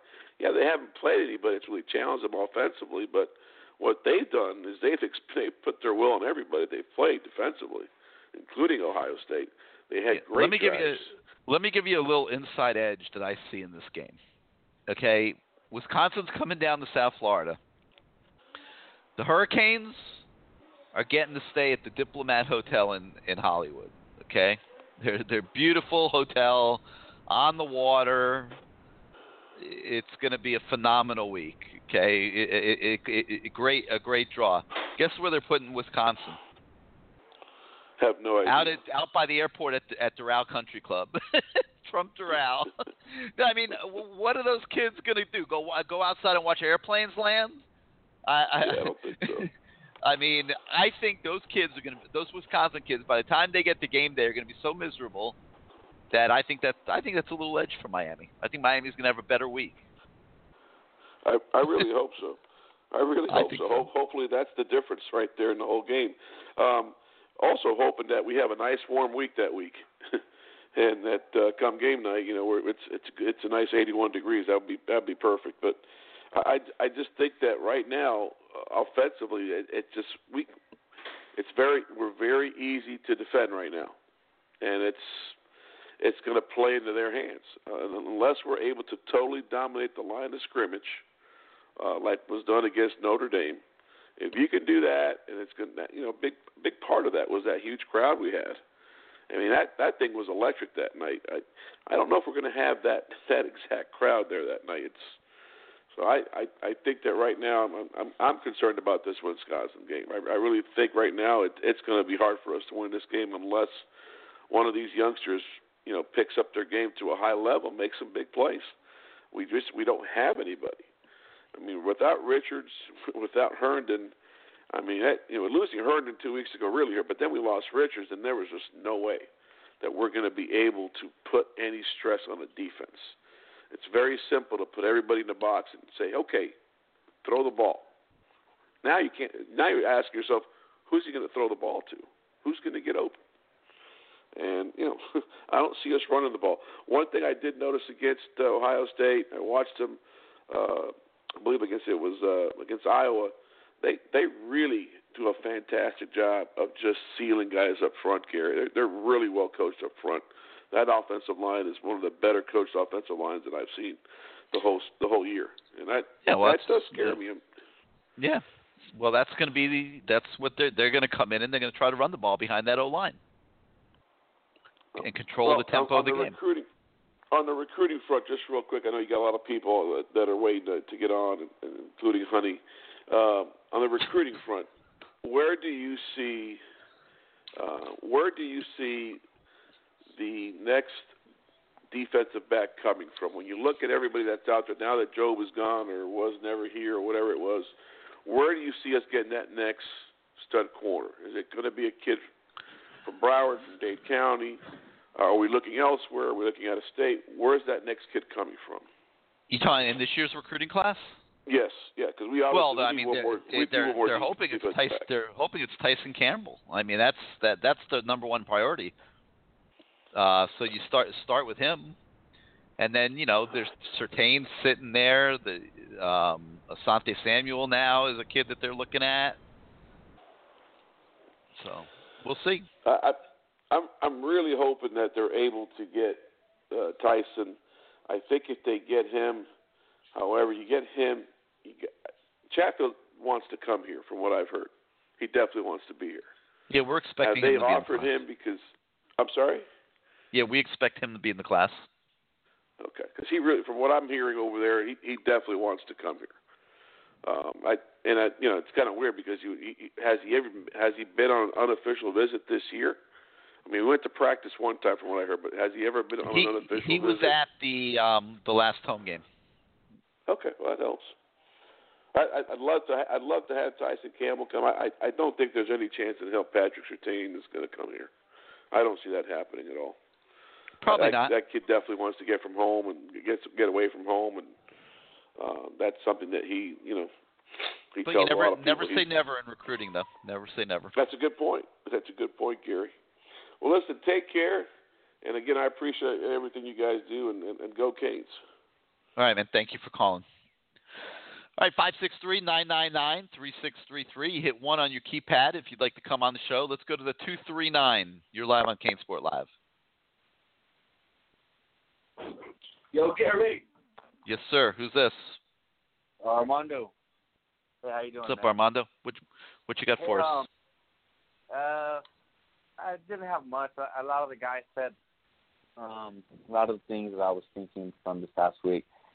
Uh, I think the season was a great season. Um, obviously, we I didn't want to lose to Clemson that way, but um, I think even he had been saying it all season. I mean, I, our defensive backfield, I mean, they really weren't that good. I mean, not that they they were bad players, but I mean, the talent wasn't wasn't there the way we needed it to be.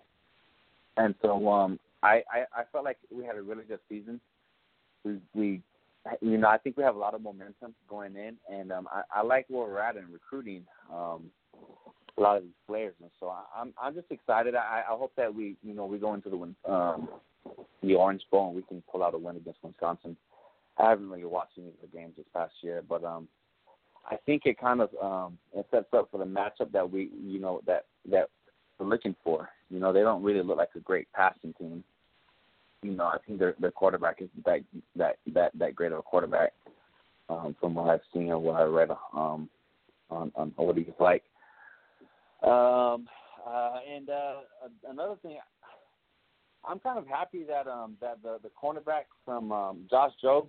Uh, not that you know, obviously we didn't want a talented player like that, but a player like um, obviously he's been a little bit of trouble the past few weeks, and that kind of kid he gets into your program, and I just kind of feel like um, he kind of has that Al-Quadin Muhammad um, feel to him. You know, imagine him getting in the program and he never materializing because he's always in trouble. You know. Yeah, I And, think there's uh, way so too many good defensive backs to bring to bring that type of headache into your program. For starters, you'd have to spend the first year rehabilitating them. you know, to get Yeah. getting getting all that out of them and and making them understand that it's a different ball game now. You're not being recruited anymore. That would probably take the first year. Yeah, and I can imagine. I mean, what kind of kid? What, what kind of kid is he? You know, I mean, I know Mark Richt likes to recruit um, kids of high character, and a kid like that is is he going to have the drives to be in the weight room, to to be in the film room, the way a lot of these other kids, you know, is he going to have that Chris Herndon type type there? You know, where where he's going to be hungry to make Miami great, or is he going to be a looking to simply, you know, be there, um, all about me, trying to get to the league. And it's those are just the kind of kids that we don't like. And so I think this is going to be one of those blessings in disguise that you know we look back in three, four, three, four years, two years, maybe even one year, and we're just like, you know what, you know, good riddance. You know, we we really we really got away from that one. So um, so uh, you know, I was never really um a big believer in him, but um, I I I think that this is going to come out pretty good. Um, I went to the American Heritage uh, Immokalee game. I'm from Immokalee, and um, and number nine, um, Chatfield, man, he looks really good. He looks really good. Um, and I, I watched. I, I was trying to um, keep my eye on um, Nesta Silvera. I saw his stat line um, for. I think he led um, the team in tackles, tackles for loss, tackles um, the, the, the entire American Heritage team. But he really didn't um, look good. Um, uh, against Immokalee for whatever reason. I don't know if he got hurt the week before, or he was just being double teamed, or I, I don't know. But number nine, Chatfield, I really hope that we can get him. I think he's going to be an amazing player if um if we can get him into the program. And, and a lot of people were comparing him to um Trent Harris, but I think he's not that Trent Harris isn't good, you know, but I think he could be that type of dynamic, you know, defensive end that you know could really you know wreak havoc for offensive lines. Um, what are we doing about our, our recruiting on our offensive line? Because I know that um, I heard you talking earlier in the show that you know how good is our offensive line going to be next year, and it kind of it kind of gets depressing because I'm just like, well, you know, when are we going to have a, a offensive line? I was I wasn't trying to depress you. I, I was just being I'm just being honest about it. You know, I I you know when is it going to be right? You hope it's right maybe three years from now, in my opinion you know, I don't think that there's an yeah. instant answer at, at that position. That's a tough position to have an instant answer. Yeah, you got to put I mean, even you got to put recruiting classes This- together at that position. yeah, we we're, we're taking what three offensive linemen. We're, we're trying to get a fourth. You know, hopefully we can get that kid. You know, from Tampa, but I mean, he's got to be a long shot. Yeah, but you got to you got to get four every year. Four, four, four, four, and by the time you get to the third or fourth four, hopefully you got the position in the right place. Yeah. So um yeah, mean then you know these quarterbacks, Jarren Williams and N'Kosi Perry, they might really be able to mask the um the inefficiency of the off, uh, offensive line. I mean, Russell Wilson does it for Seattle Seahawks. I'm not saying that these guys are going to be Russell Wilson, but I mean um I mean they, their their mobility, their their scrambling ability to you know make plays. I mean they might really be able to mask it, but I mean I just look forward to the days, you know, you know when Miami used to line up and we had all Americans, you know, on the front five, and you know we just jammed the ball down Florida State's throat or whoever's throat, you know. And so um I can't I can't wait for those days, but you know I just I hope that you know we can put something together here in the next few years because I mean, wow, you know we we're gonna have a lot of talent everywhere. It seems like we're gonna have talent everywhere except the offensive line.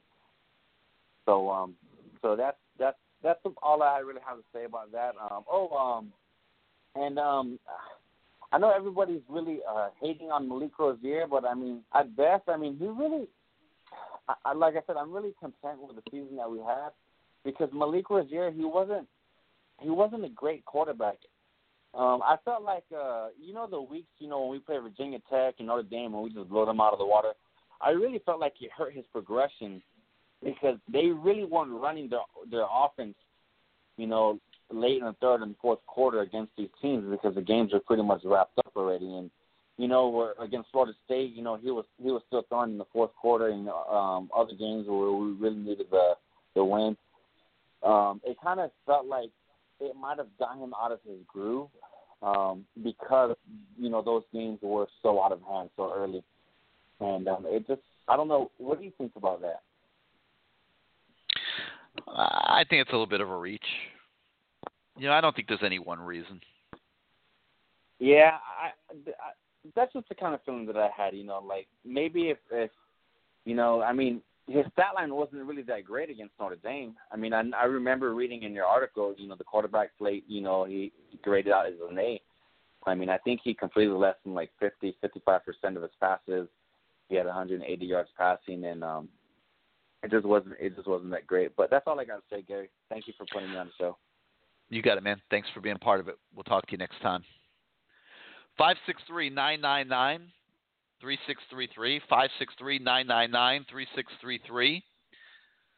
You hit the number one on your keypad if you want to come on the show. Let me attack a couple more of those questions that were sent in by the posters on canesport.com.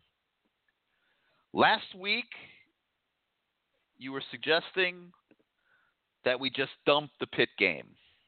What do you say now? well, I I mean, you got the Orange Bowl coming up. If you win the Orange Bowl, it gives a positive uh, tone to the season. So there's only one thing you can do. Let's dump the Clemson game too.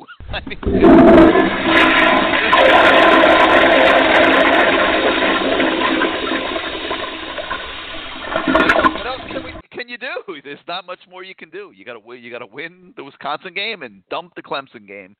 And boy, that was certainly worth dumping. What type of crowd should we expect for the Orange Bowl? Well, obviously, I think it'll be sold out.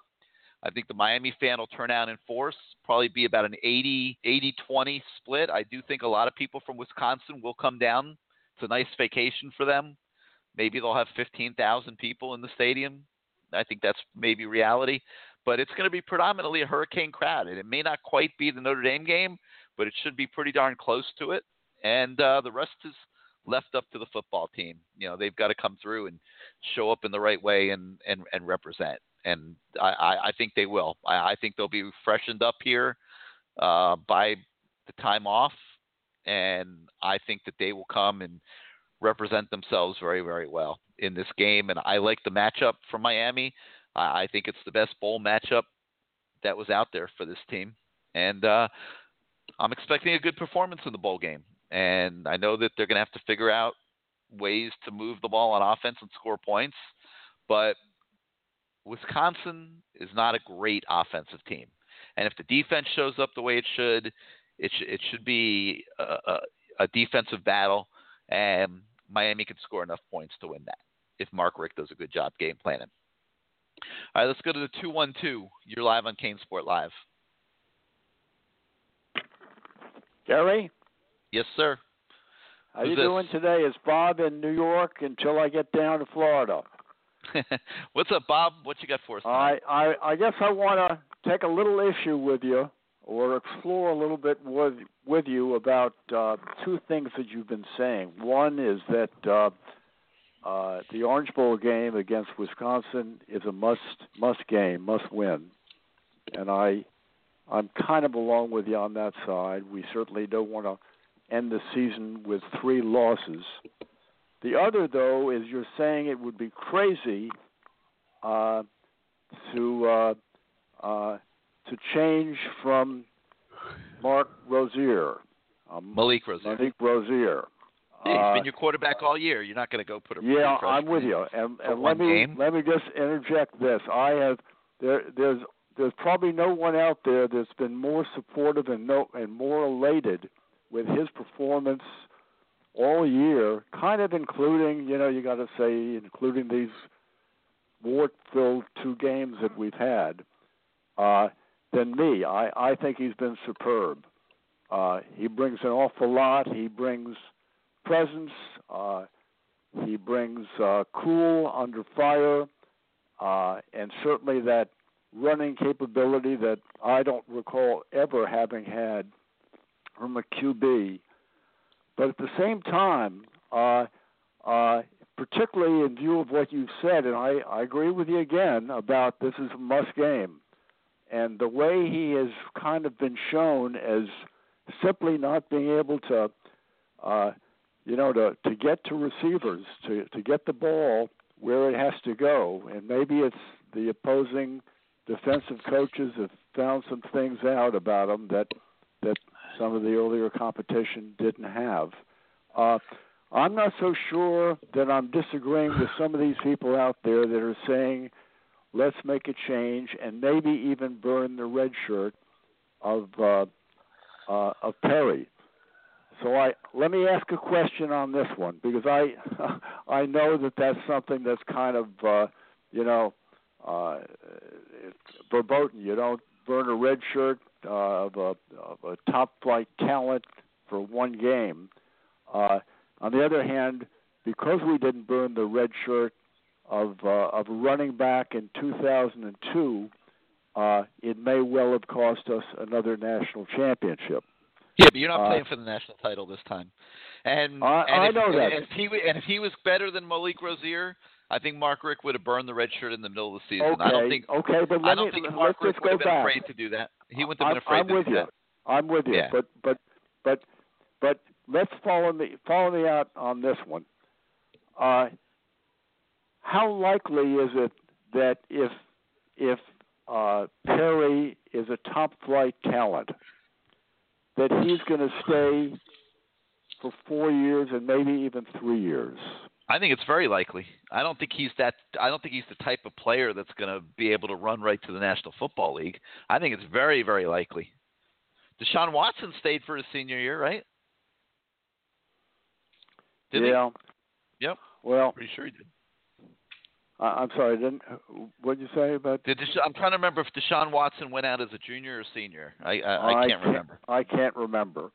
So if if But- if if he if his red shirt gets burned, and I you know I I'd say that's uh, highly unlikely, but if it got burned, what uh, does he have the ability to leave after his sophomore year? Yeah. But it's very improbable. You don't very you don't think okay you don't think his the size compare uh, combined with his his level of I mean, he, theoretically, he could leave after his sophomore year. I just think it's very unlikely. Njoku Yeah. did it, but it very, Yeah. very, very, very Yeah. unlikely. Okay. Well, so uh, uh, that removes this one, call it one little aspect there. So, so we're not worried about his leaving, uh, but you still don't say that if if Rosier clearly isn't going to be able to do the job, and I, he wouldn't do this going in. I don't think uh, uh, Richt uh, has made up his mind uh, negatively at this stage that he's not going to be able to do it. But let's say uh, as the game progresses against Wisconsin, that he has a stinker of a first half and simply is missing guys left and right. And he's already had the Mark uh, Richt has kind of seen that Sheriff can't do the job. You don't see there's even a chance that he puts in uh, uh, N'Kosi Perry. I don't think so. Okay. All righty. Uh, well, uh, I hear what you're saying, and I hope we can. Uh, I, first of all, I really hope that uh, uh, that Rosier does the job. I think he, I'd love to see him. First of all, do a great job for us against Wisconsin, and love to see him be in competition because I think he's more than earned it this next year. Yep. Okay. All right, Bob. Thanks for being Okay, part of Gary. the show. You got it. All right, five six three nine nine nine three six three three. Hit one on your keypad if you want to come on the show. Let's go to the seven eight six. You're live on CaneSport Live. How you With doing, us? Gary? That's you. Who, Yeah, who's I'm here, Gary. Uh, this Mike. This Mike. All right, Mike. What you got for us? Well, let me ask you. A, let me ask you a question, Gary. Out of the kids, as far as uh McIntosh or Norton or Michael Jackson, which ones do you do you think that can leave? That you know, which ones do you think that'll leave and go pro? I don't think any of them should leave and go try to go pro. I don't think any of them are going to be drafted in the first three rounds. Okay, but do you think they'll stay, or you think they'll just go ahead and leave regardless? I, I? I, can't predict. I can't predict it. Listen, uh, let's be honest. A lot, a lot of these kids, before they even get to college, they're already thinking about going pro. I, you know, it's it, nah, that's just, definitely. that's just the way of life. It, it's like they're, they're all saying. thinking they're going to be three and done, right? They all want to be three and done. They want to get into the league. They want to make money. They want to impact their own lives. Some of them have have kids. Uh, they have parents that they want to take care of, and and and and, and different things, and and they're thinking league before they even step foot in Coral Gables. But the problem is when that desire starts leading to bad decisions, and that impacts the program and it impacts the kids because some of them never recover from those bad decisions. Now I agree with you, Gary. I understand that. And another thing I never understood about Mark Richt was this: you know the the O line is subpar. Why not do more plays where you pull to the left, pull to the right, or you throwing more screen plays? Maybe they can't execute them. You know, maybe they don't execute them well. He he he threw a few screens this year, and and a few of them worked pretty well. But you know, maybe he maybe he doesn't like the way they execute them. I, I guess I mean, figured he's- that would he's always been a guy- pulling left or pulling right. Yeah, but maybe maybe they. I mean, Donaldson pulls pretty well from what we saw earlier in the year. But I don't think Trevor Darling was a very good pulling guard. Yeah, I, I guess you're right. And, and my last question was, what recruits that we haven't got yet do you think we'll end up getting? I think Tyson Campbell is is a very good shot. Uh, let's see. Just looking really quick at at at the list. I uh, I don't really know about uh, what, what what's going on with this Jalen Goss kid on the offensive line, so I'm not really sure about that one. Uh, I think Andrew Chatfield they got a real good shot to get on the defensive line. Uh, well, they just I would have said Patrick Joyner, but they just got a commitment from him this week. Uh, you know, those are the those are the, the couple I would throw out there and say I think they have a great chance to get those guys. And there'll be a couple others that emerge. Still there?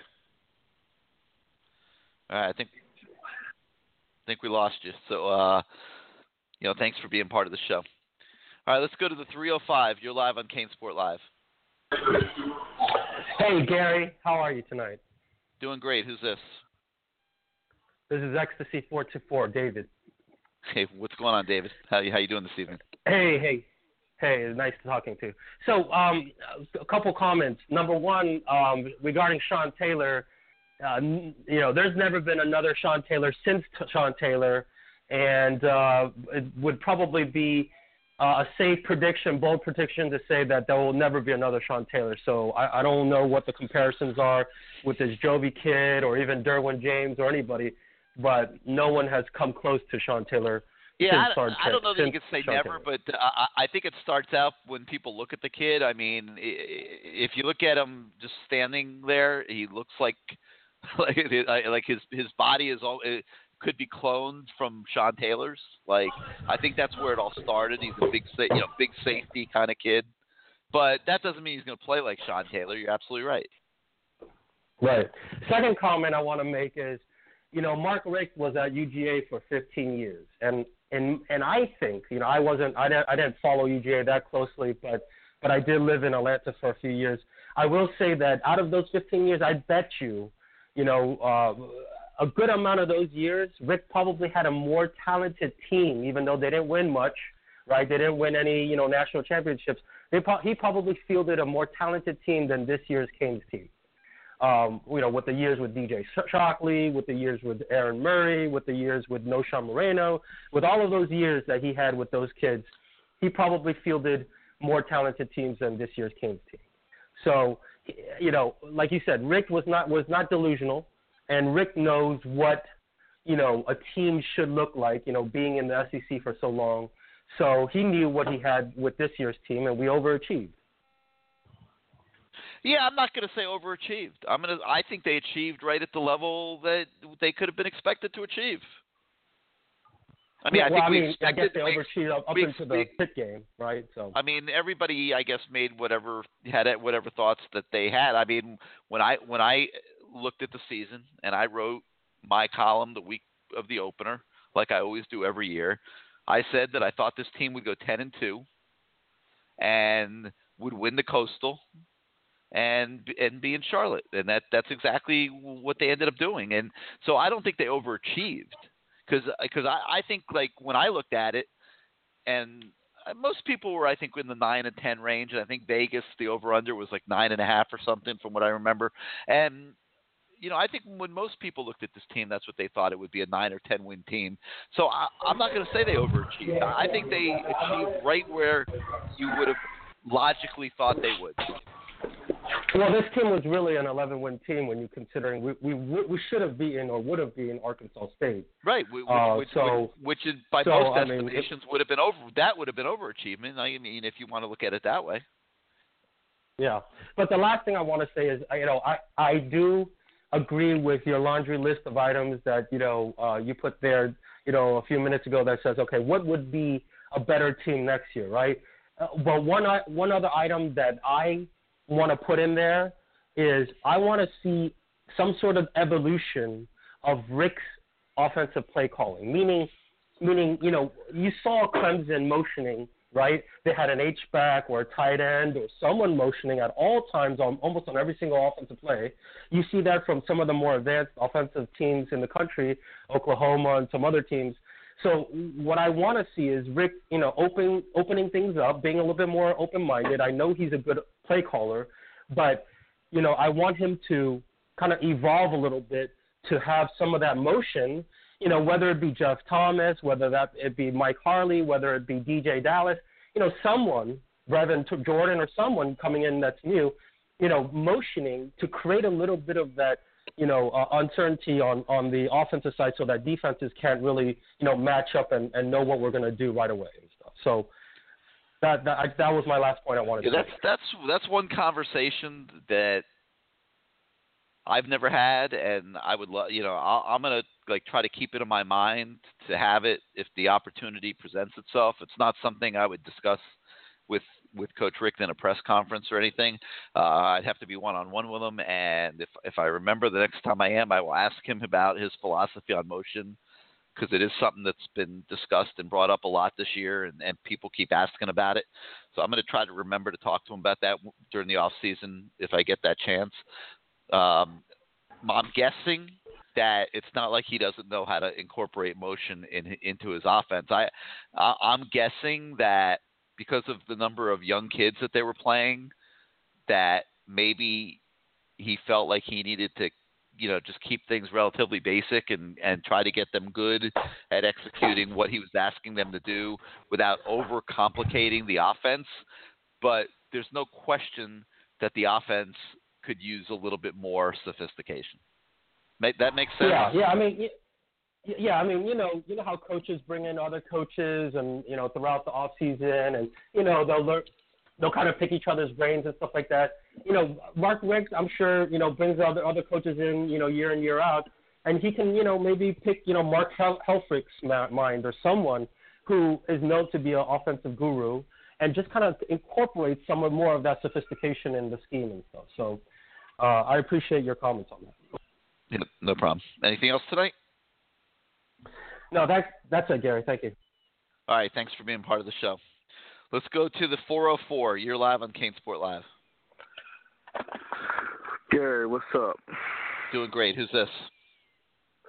This is the the man, the boy loves to hate, Uki 08. Hey, what's up, Uki? How you doing, man? What's going? I'm, I'm doing all right, man. Oh man, um, I want to touch on a little recruiting. I want to talk about the little the Joe situation at for a point. And you know, every I, I just one thing I just get tired of hearing Miami fans say, "Oh, we don't want him. We don't need him. Oh, he's a he's a he's a bad kid, or he he's a type of person you don't want in your locker room." And then as soon as we see these kids, he'll go to Alabama, he'll be balling, and we'll be sitting here with these Jags as usual. Saying I'm not convinced that he's going to be balling. Okay. Because I, well, I'm I, like. I don't Look like when kids. Well, When well, kids, Gary, let me just say this, Gary. Gary, let me ask you this. in in past in from, from past experience. Wait one second, Uki. From past experience, when I've seen kids conduct themselves like this when they're being recruited, they haven't gone and balled. I don't like when I see these these these 17 and 18 year old high school kids jerking grown men around who are being good enough to offer them two hundred thousand dollar educations for free.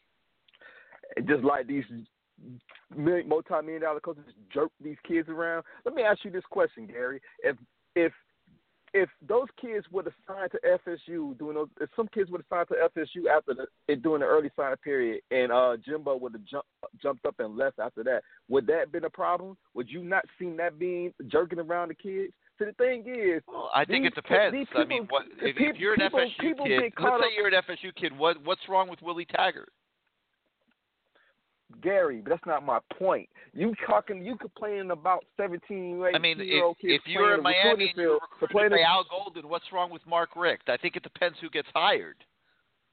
And Gary, you know, but, but you now if made the school about, if the school brings it makes a bad hire, I think your argument holds up. But you know, you don't think don't all these matter, kids Gary, recruited by Al matter. Golden came out okay when Al Golden not who was you sent committed back? to. This guy sat in your living room and told you he's going to be coaching you for four years, and then yes, what, he's out. So did Al Golden. So my, you think so any? you, you so think there's whole, one? Do you think there's one kid on the Miami roster that's sitting there saying, "God damn, man, I got screwed when Al Golden got sent packing and Mark Richt and these current That's not, coaches not came that's in"? not my. I'm sure they're not Gary, but there's a All right. lot of kids on this roster that shouldn't even be on this roster in the first place. And the thing All right. is, Gary, Not the that many problem, anymore, The problem, I, Rookie. the, the, the, It used the, to be the case, but I there's have not with, that the many problem anymore. With I have the problem I have with the mentality of the Canes fans that always because a because a kid is not gun ho about Miami all over the internet, or whatever. Is the point? My problem is this: you need guys like Jobe on this team. You just said it. We need guys that want to compete. Obviously, Jobe wants to compete. He wants to win championships. That's why he's going to Alabama. So we need more players like that on this roster that want to compete and that want to be great. If You- they're going to be positive got, members we, of we the got roster. players. We we got players that had they had didn't even make in they make ACC second team, and they talking about going pro. Gary, do you know how crazy that is? Do you It's know how absurd. Crazy that is. And- and- and- Now they're and not, this- but, and but, that's but in fairness, and why Wookie, Miami- wait, I got to correct you on one thing here. Wait, wait, time out, time out, time out. You haven't heard one word from McIntosh or Norton about going pro. It's the fans that keep talking about it. So let's not blame okay, the kids. the fans are talking They about haven't. it. Those kids. I said, they the haven't said a word about but, it. But Gary, but we have we've seen it before. We've seen it before. Last year, before you know what I'm saying, it was rumors out there with uh, David Njoku and and Kaaya way before they even announced it. So if it's if there's smoke, there's fire, and we know that Yeah, but- from from, well, from previous from previous experience. Njoku So I, was told he'd be a first round pick. It was a no brainer for him. But- Kaaya didn't care. And that's the thing. A lot of them don't care, Gary. This is it's like this is the thing, Gary. You got to think about it like this. What are they? What you saying? What are they gaining about leaving? Of leaving? What are they actually losing? Okay, people say, well, the chance of getting your education. Miami offers them to come back free and finish their finish their degree if they want to. Yeah, you they know can what I'm come saying? I just think that I think this that when they see the other players come back, like the the Coleys and the guys, they, and they, and you know what I'm saying, they looking like they enjoying their life, looking like they having fun or whatever. They get tired. They're, they're tired of going to practice and having to study because obviously Miami makes them go to class and Miami makes them study. So it's not like see the thing. This is the thing. Um, people's like, why does Alabama get these kids to stay? This is the thing.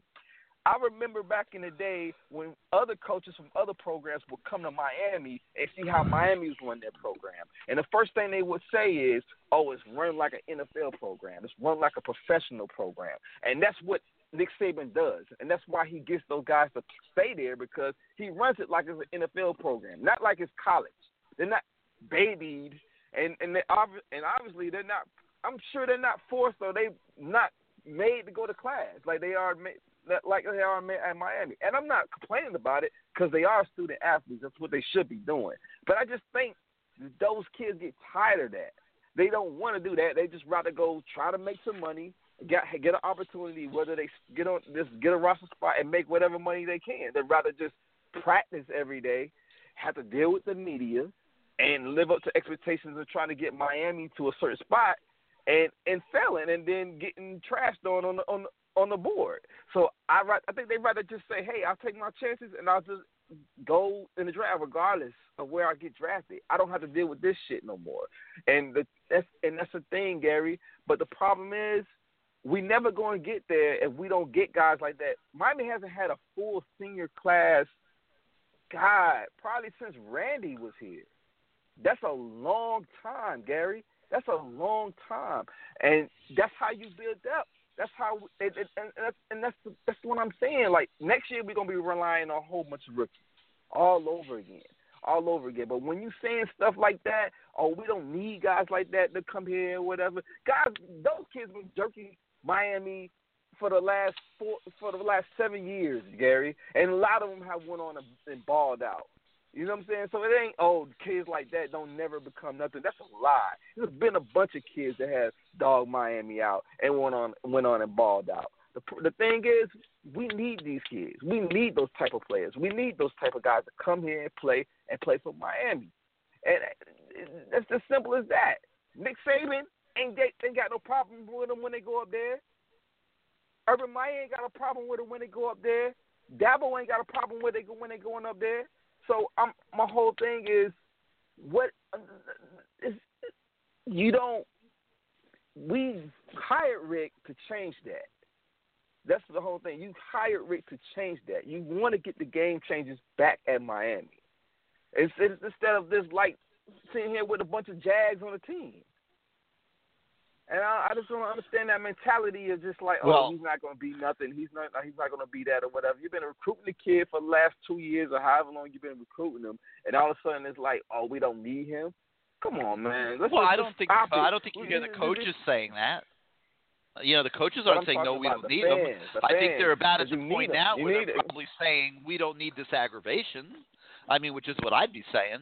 It, hey, it is what it is. You, you know what I'm saying? If I'm a kid, you're gonna work for my signature. You damn right. You know what I'm saying? But Oki, I you think know you're, you're you're you're confusing two different issues. You know, if you have a kid that you think is going to be a good player, and again, these are all projections, you don't know, but you think the kid's going to be a good player. Maybe he, he had a tough life, a tough upbringing. Uh, you know, maybe he, he maybe he looks like a 25 year old man physically, but you know, but but maybe he's really just a, a 16 or 17 year old kid who doesn't ha- necessarily have the right direction or whatever. You'll take a chance on something like that. But when that kid jerks you around for the months and months and months, the way that this kid has, like y- like you. I, I think they'd be crazy to still want to bring him onto this team and into this locker room. If they want to win, they wouldn't be crazy. It's No, you go find somebody difference else. He's not the only safety in America, Uki. Come on. You go find somebody else that's going to help you win, who's going to come in and it's going to be, a, po- uh, be a positive influence on the other kids in the locker room. You think Jaquan dogs, Johnson? Jaquan You need- Johnson may not look like need- Josh Jobe. Yeah, Uki, Jaquan Johnson may not look like Josh Jobe. We need. But do you I, hey, I you appreciate Jaquan Johnson, like but he's this? not. He's not. He's, he's not a program changer. He's not a program changer. No, he's not, and we don't know whether Josh Jobe Okay, is so- either. And Josh But Jobe my just whole thing is, may may look the part, but that doesn't mean he's going to be the part once he gets there. We don't know that he's a program Okay. changer, oh, right? Okay, Gary. Okay. Don't you agree? I mean, We don't know any of them are good We program changers. We don't. I mean, we don't know what they're going to be. I mean, look, we got the other kid coming in, Garvin. Hopefully, he sticks. I know he. A lot of people said Bama was still going at him hard. Hopefully, he sticks. I like him. Kid coming out of Palm Beach. Yeah. Um, and there's another kid we had uh that's out there too that plays safety. I can't think of it- think of I, his name, but uh, we don't know who the program changers are. We don't even know if Lorenzo Lingard's going to be a program changer. We think he is, but we don't know. eh, You don't know. It, there's a big and- difference between playing high school football and playing college football. N'Kosi Perry played Class 3A football in the state of Florida. How well do you think that prepared him for college football? And and I'll include myself in this category. Any of us that, that really expected him to come in this year and be ready, we were probably foolish. Because when you put it in the context of a, that he played 3A college, high school football, he probably didn't figure to be ready. And I know the reason that I felt that he would be the starter was because I knew that Malik Rosier was not looked at in that regard. And to Malik's credit, he changed those impressions through spring and fall practice. But there's a big difference between playing high school football and college football. Uh, I mean, Uki? nobody's, You- you got- you got anything else but- tonight? Oh yeah, and um, another what what does seem to be the deal with Miami recruiting D linemen? It just seemed like you would think with all the opportunity that there is here to play, and the fact that you got one of the uh, best D line coaches in the country, and Miami does have the, the D line history.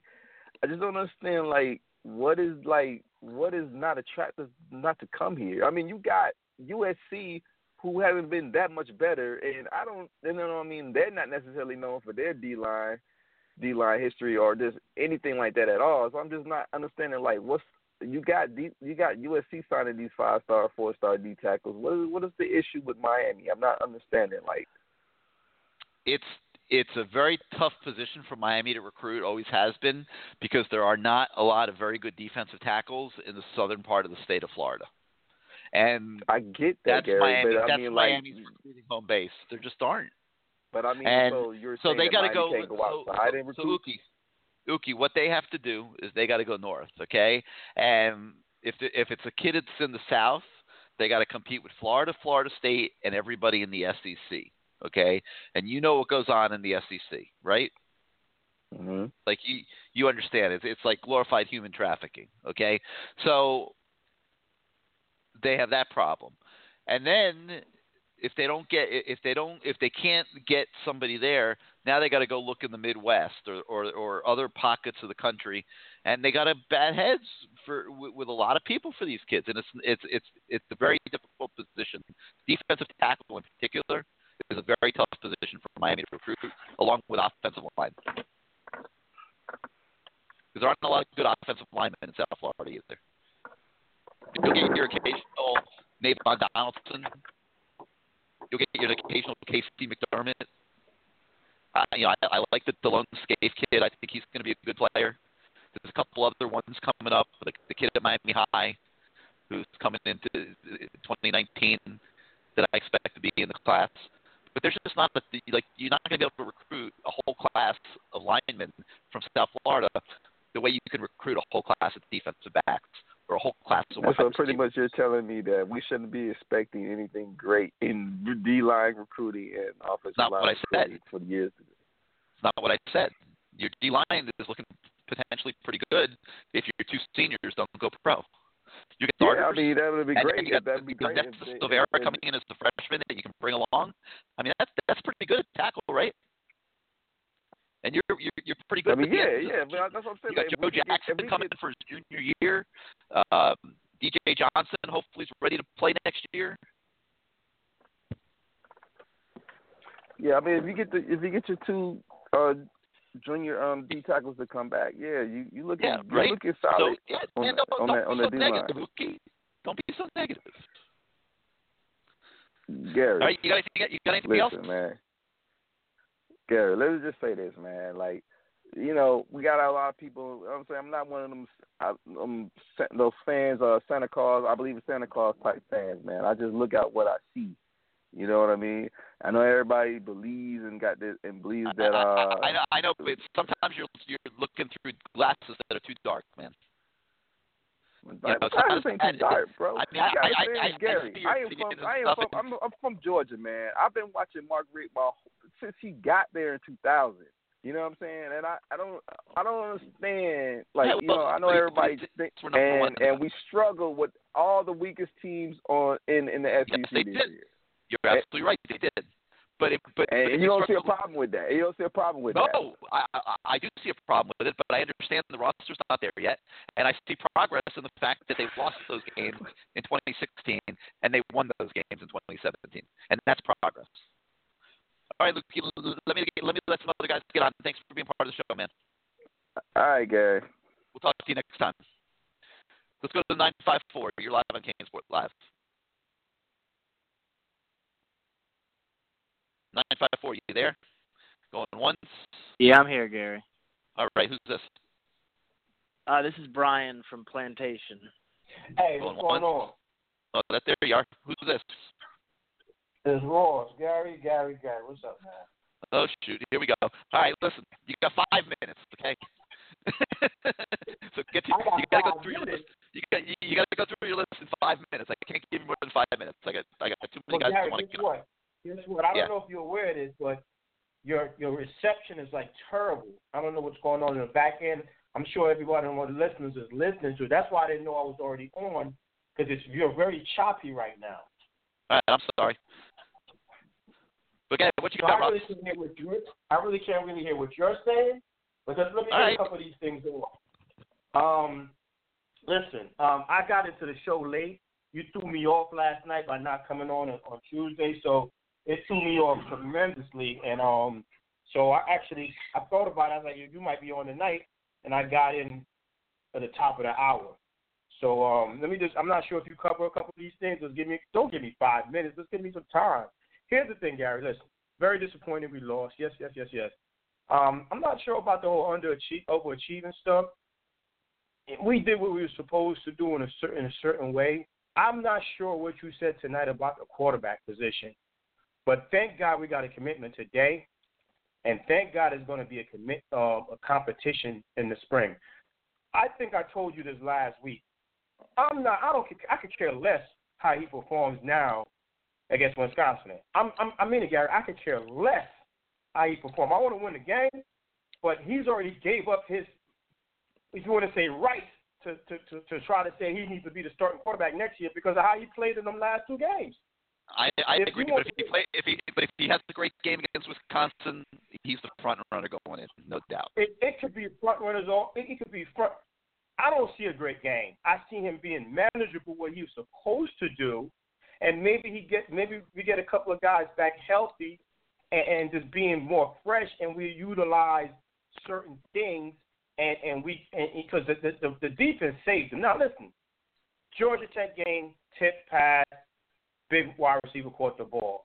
He made excellent passes on certain things, getting it in there right. He made some of those, but he made way more terrible plays, meaning not finding an open man. You especially when they come off commercial, they show on top how he just missed, missed, and missed, not picking up, coming out the pocket too quick, running out the pocket too quick, running for his life instead of picking up progression passes as far as hitting that man that's open. I don't want to spend too much time on him because I think the competition is going to be open. We had a great commitment today, Open up that competition. He does not deserve. It's not bad to me. He just does not deserve to say he's a front runner for anything. He gave up those two chances in the last two games. Period. Ball games mean nothing to me. That's just me, my opinion. Now, going into um, you know, Jobe and, and all the stuff. The guy that um Yugi was trying to make a good point. I was with him for certain things, but what he's what he's not remember. Remember, it was the caller before where he's not thinking. He's talking about we're getting on the kids for not, you know, for not for, for feel like he wants to be recruited and all that. It's not about that. It's about, dude, you're committed. You've been committed. Decommit.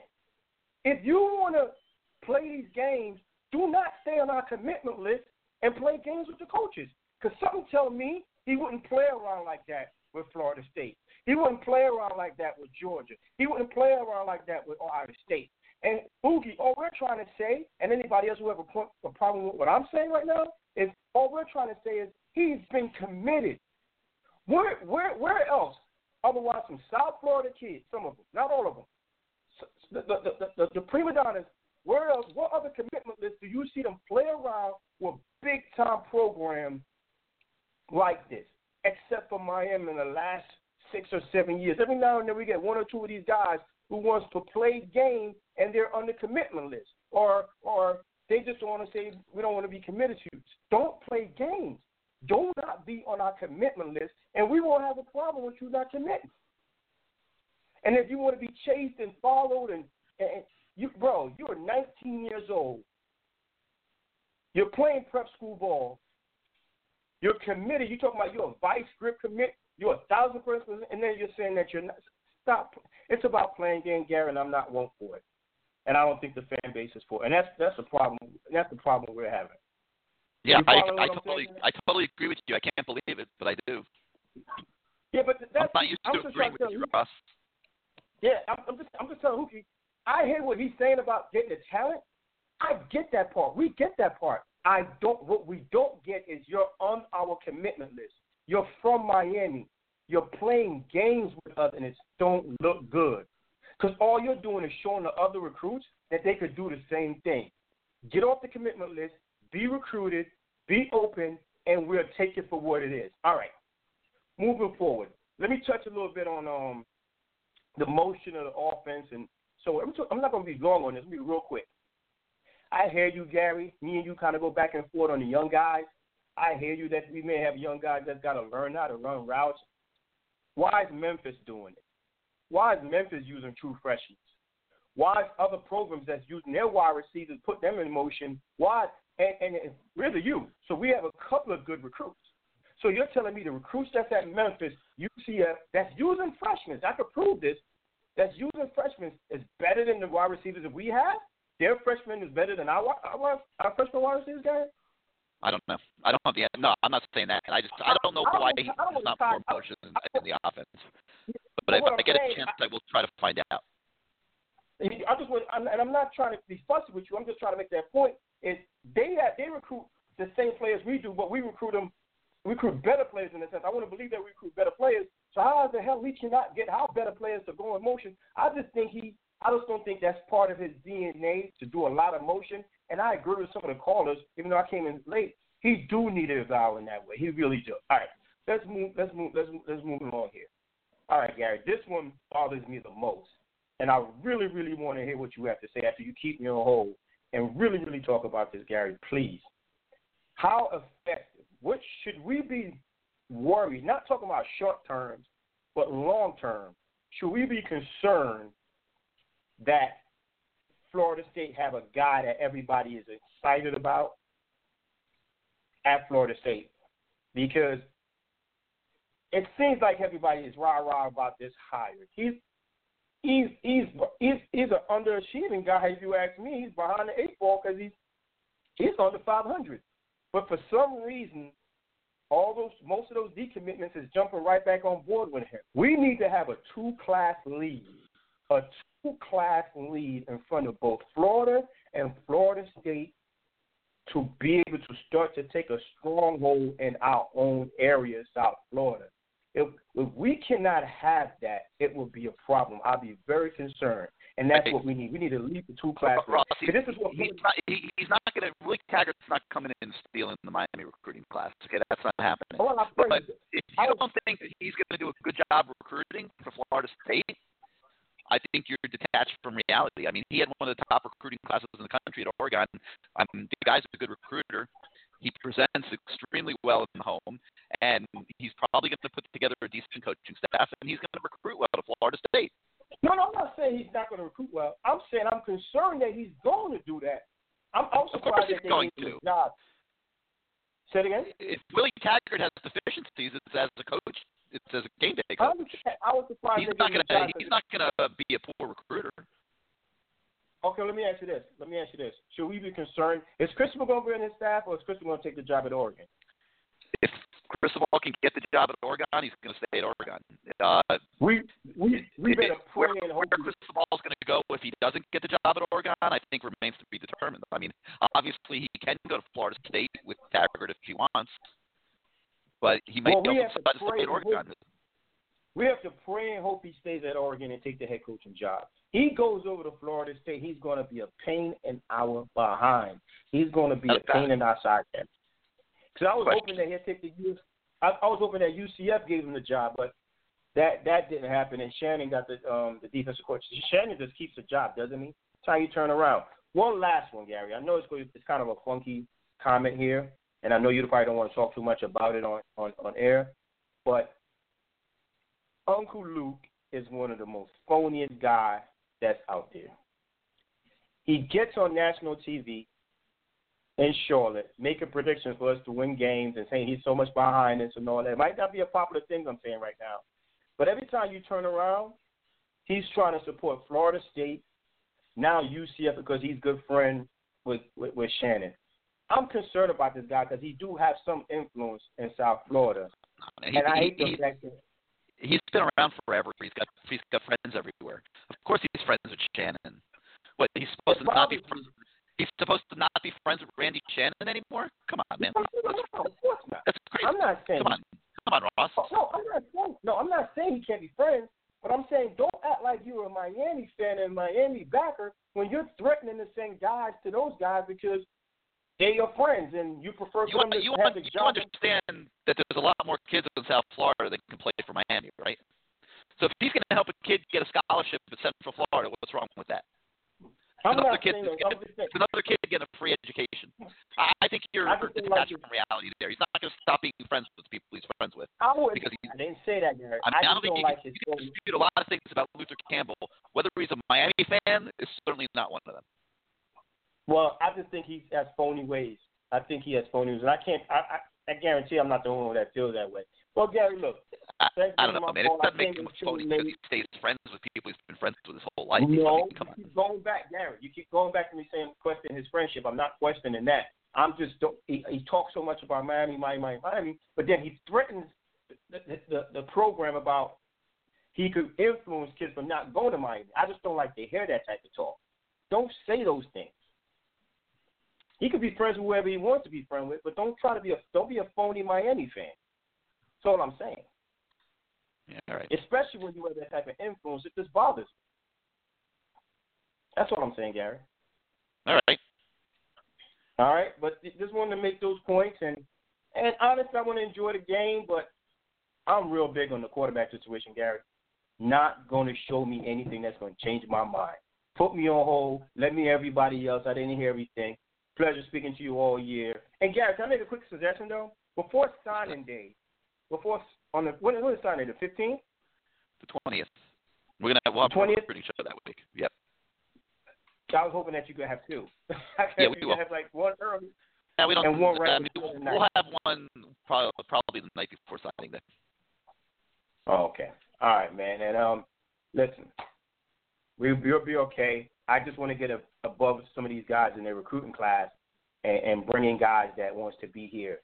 And and and I do feel Jobe is going to be a, have a decent career, but you're never wrong with saying some of them don't. And I'm usually more on your side with that one. But guys, right, it's about him being commitment. It's, he's been committed to us and he's playing games. So Ugi is about that. It's not about we not want the talent, we don't want the games. Because we want guys that's going to come in and work hard and treat, teach teach the other guys how to work hard and work hard with the older guys also. Put me on hold, All right, boss. Hey, hey, thanks for being on the show, man. Give us a call. We'll be back in a couple of weeks. Yep. Bye bye. All right, let me uh, really quickly here go through some of the remaining questions, and then we'll go rapid fire through your remaining calls and, and, and take it home. With several of the players who were injured or left early last year been enough to beat Clemson, or were they on another planet that we are not at yet? I, I don't think there's any question Clemson was at another 305. You're live on King Sports Live. Hey Gary, I'm on. Yep, you are. Who's this? Hey, I, I called last week. My cousins played for um Clemson in Miami. Oh, okay. Yeah, just come back on. How did you family Yeah, they were able. trip? Uh, the trip up was fun. The trip back, it was kind of quiet in the car. Yeah, you guys are mostly, you Well- guys are mostly Canes, right? Oh yeah, big K fans. That's the northern family that's usually um that's Clemson fans because I'm Ray Ray. Um, we all went up there together. Well, um, funny story. We all had fun. They ended up meeting each other during the game at the beginning of the game, talking to each other. They shared a little moment. Um, my favorite moment is probably with my father. we went to a um what's the what's the name of that restaurant? Uh, my goodness, Cracker Barrel. Never been to Cracker Barrel in my life, but we went to Cracker Barrel. A couple of Canes fans came through. Kept, kept hooping and hollering throughout the whole um the whole um place. My father ended up turn, getting a boombox and turning it up and playing the turnover chain as loud as he can in, in the area. Walking throughout the whole store. Oh man, that was funny. Um, well, Sorry, they ended up meeting the each other, and I didn't play thought, better for you. sorry, sorry the team didn't play better. Yeah, um, we so far I've been to every game this season, every home game at least. This is the first time I'm t- taking an away trip. Uh, I also saw the um, as soon as the game was over, I went straight to Canesville, and I saw the I saw there was a picture in the photo gallery. Saw him and Ray Ray had a moment as well. That you had um, him, um Zach tackling Ray Ray. That was interesting. I mean, I'm going to that Orlando game. Uh, not Orlando game. I'm good. The Orange Bowl. Can't wait. Um, me and my father are going to end up going over there to watch the um, Canes game again. Hopefully, we can um, perform better. Hopefully, the, the performance will be better this year. I'm not this year, but this game. And um, it, it was interesting. I liked it until the the whopping, that uh, the, the whoop in the game itself. But um, we all had um, fun on our way up and just kind of quiet on the on the way back. But besides that, it was a good trip.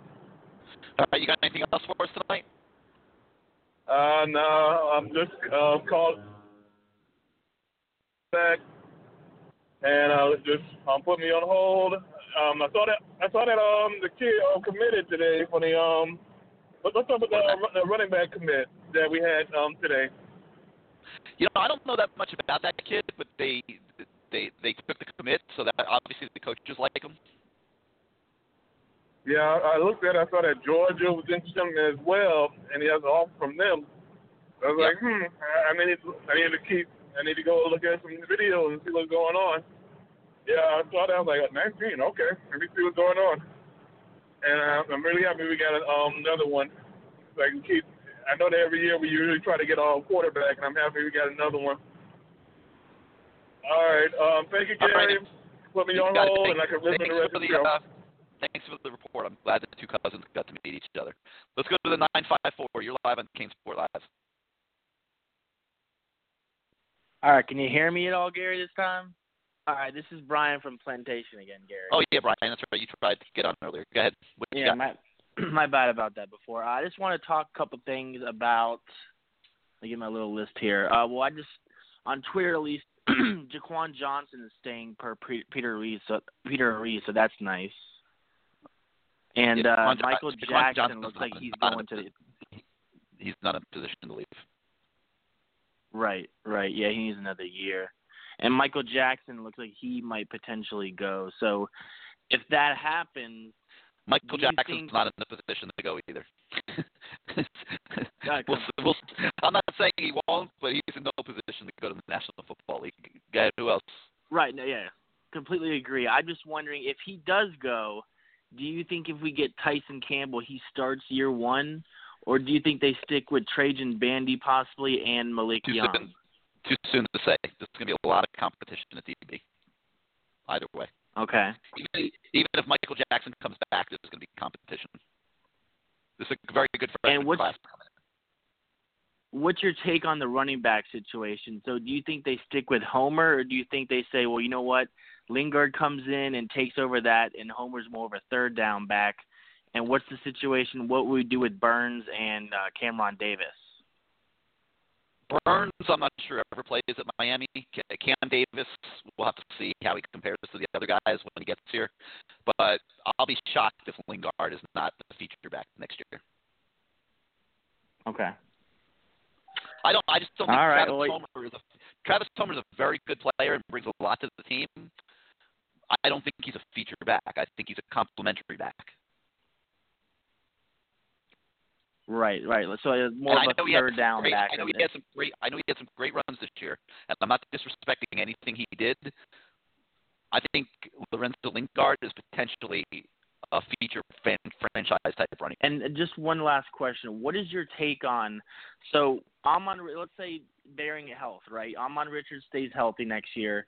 Does that mean that we move Jeff Thomas to the slot, and then we move maybe Pope or um, yeah, I'll be, you know someone I, else I out would to the think Y? next year, next year with all the receivers they're going to have, uh, I would be very surprised if Jeff Thomas was not a slot. Right. You know, if, All if, right, if Gary, well, I- I is healthy, and, and and you've got you're going to have hopefully evidence to Joku, Cager, uh, Pope, Hightower. You know, you're going to have a lot Right, of Wiggins. a lot of guys. Darrell Langham's still there. I mean, you're going to have a lot of guys that can play on the outside. Dale Harris has one more year. So Yeah, we're going to be loaded.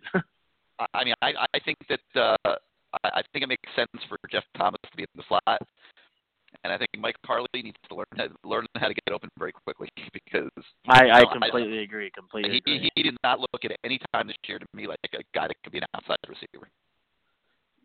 Do you do you think that's kind of? Cause I, I, I'm uh, STA class of '07 now. Do you think that is a kind of uh um?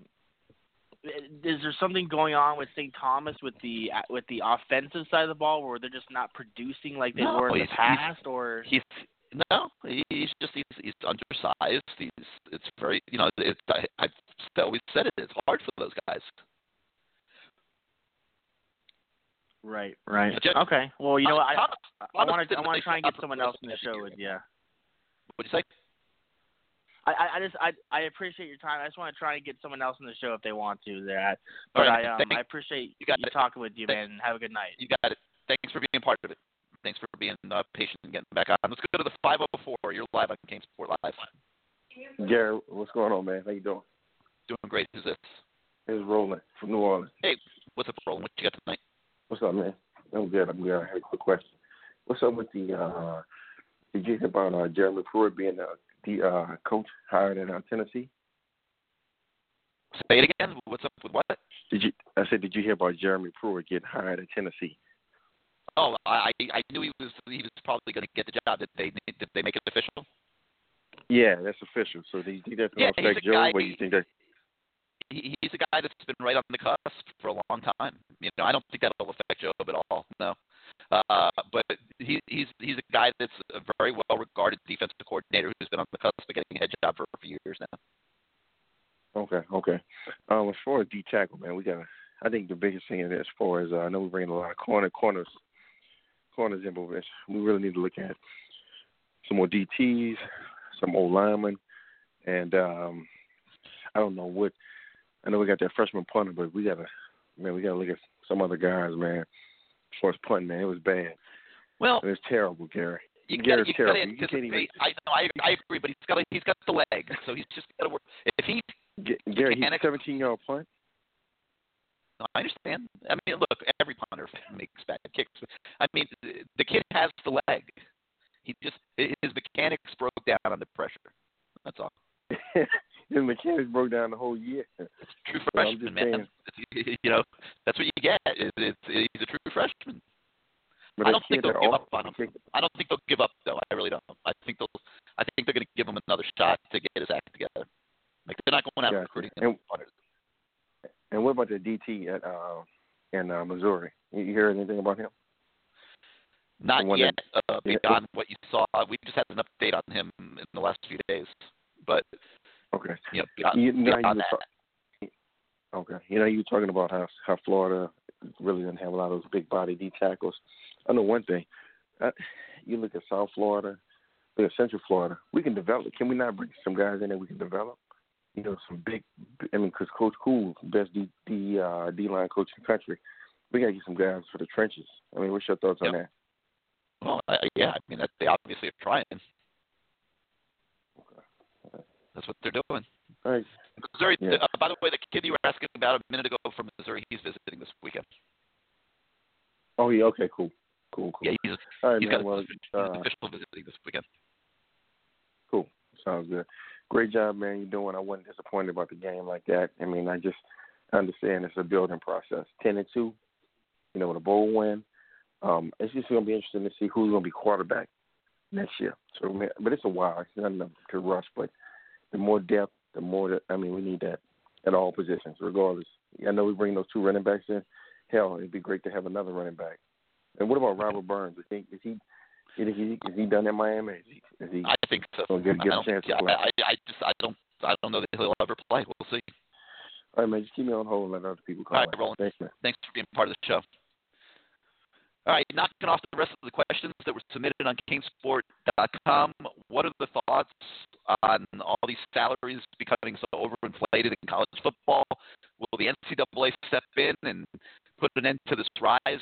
No, the NCAA has no say in what colleges pay coaches, and um, college football is it's a recession-free enterprise, and I, I, yeah, I agree. It's absolutely amazing the money that's being thrown around. I mean, ten years, seventy-five million dollars to Jimbo Fisher, and um, most of the the, the the standards getting up to your four million dollar coach is is the norm now, and uh, it's absolutely insane. But the NCAA has no jurisdiction over that. Hey Gary, how's it going? This is Enrique from Tampa. What's up, Enrique? What you got? Just just another night. I'll try to make this quick. Uh I don't like all the hate uh towards uh Mark Richt. First of all, ACC Coach of the Year, Walter Camp Coach of the Year, AP ACC Hating Coach Mark- of the Year. Wait, wait, time out, time out, time out. Who's hating Mark Richt? I haven't heard anybody hating Oh, Mark there's Richt. not not no not not you, not you. I'm talking about fans No, I in just say me.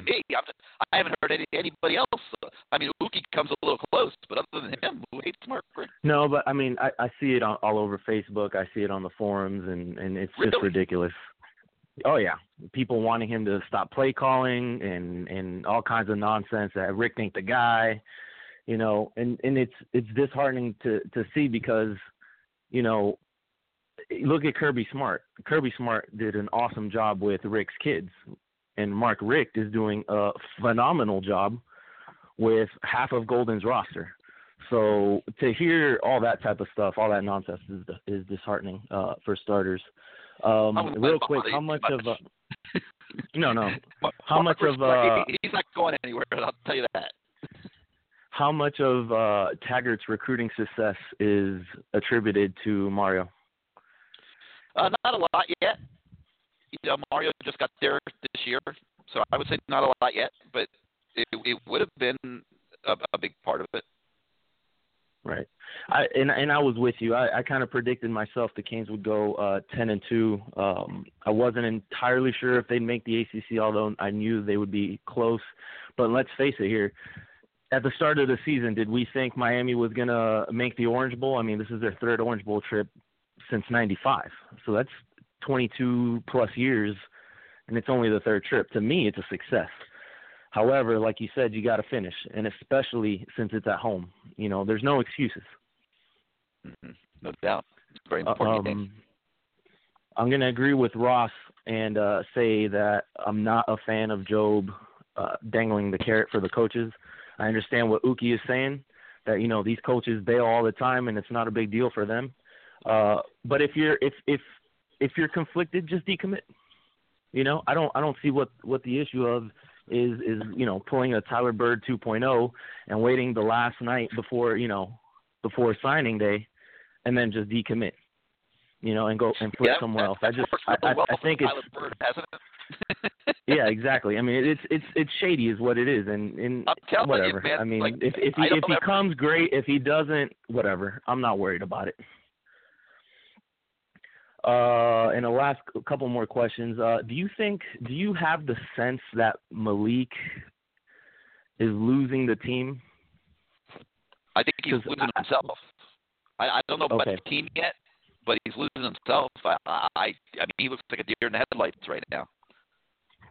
Yeah, 'cause uh, of all of all things, me and my wife were watching the game, and she she pointed out it to me the next day, and she's like, you know, he he was having a rough time, and I mean, let's face it, the guy was. I I saw um, uh, Jeff Thomas break off uh, on a go route, and the guy was wide open, completely missed him, you know, and it's one of those things. He's just having a rough time, whether it's you know a combination of him and the O line, or, or or just him, whatever it is, or not having a running game. I think He's he hit going through wall. a, a rough patch. He Yeah. hit a wall. Uh, you know, But the kid is sitting. happened. The kid is sitting, you know, on on the bench by himself. There's no one there like you would see at the beginning of the season. No one to pump him up, and he's just he's down in the dumps right now. And I'm kind of hoping that you know it, the team has three weeks to turn this around and uh, really make a statement at the uh, at the Orange Bowl. And last question, you said Blades was uh was someone that you think had the possibility of not panning out. Now I've only I, I've never been to a camp, but I only see uh the video that you and you know other uh, sites post, and it seemed to me like he was doing a good job. Uh, can you elaborate on Blades probably you know When I've becoming a watched bust? him, when I've watched him, he's he's always chasing. You know, he, he, Okay. he, he's always chasing. That's that. That's my observation, and maybe that changes. You know, I don't know, but you know, I record in class is going to end up being a great player, and I was Right. just commenting like if I if on the fact that if, if I had to pick out a couple of them that I have personal questions about based on my observations, you know, I just named a couple kids that I based on my personal observations have some questions about. All right. And last question, what's your score uh, versus Wisconsin? I think Miami wins a tight game. Uh, you know, some, maybe like a you know, tw- like a 21-17 kind of thing, 24-17. You know, somewhere in there. I I, I think the team that gets to, into the 20s wins the game. Awesome. All right. Thanks, Gary. I don't always call in, but I definitely listen to your show every week, so I appreciate it. All right, man. Thanks for calling in. All right, that's going to do it for uh, tonight, guys. I want to thank everybody that called in and participated. Good show.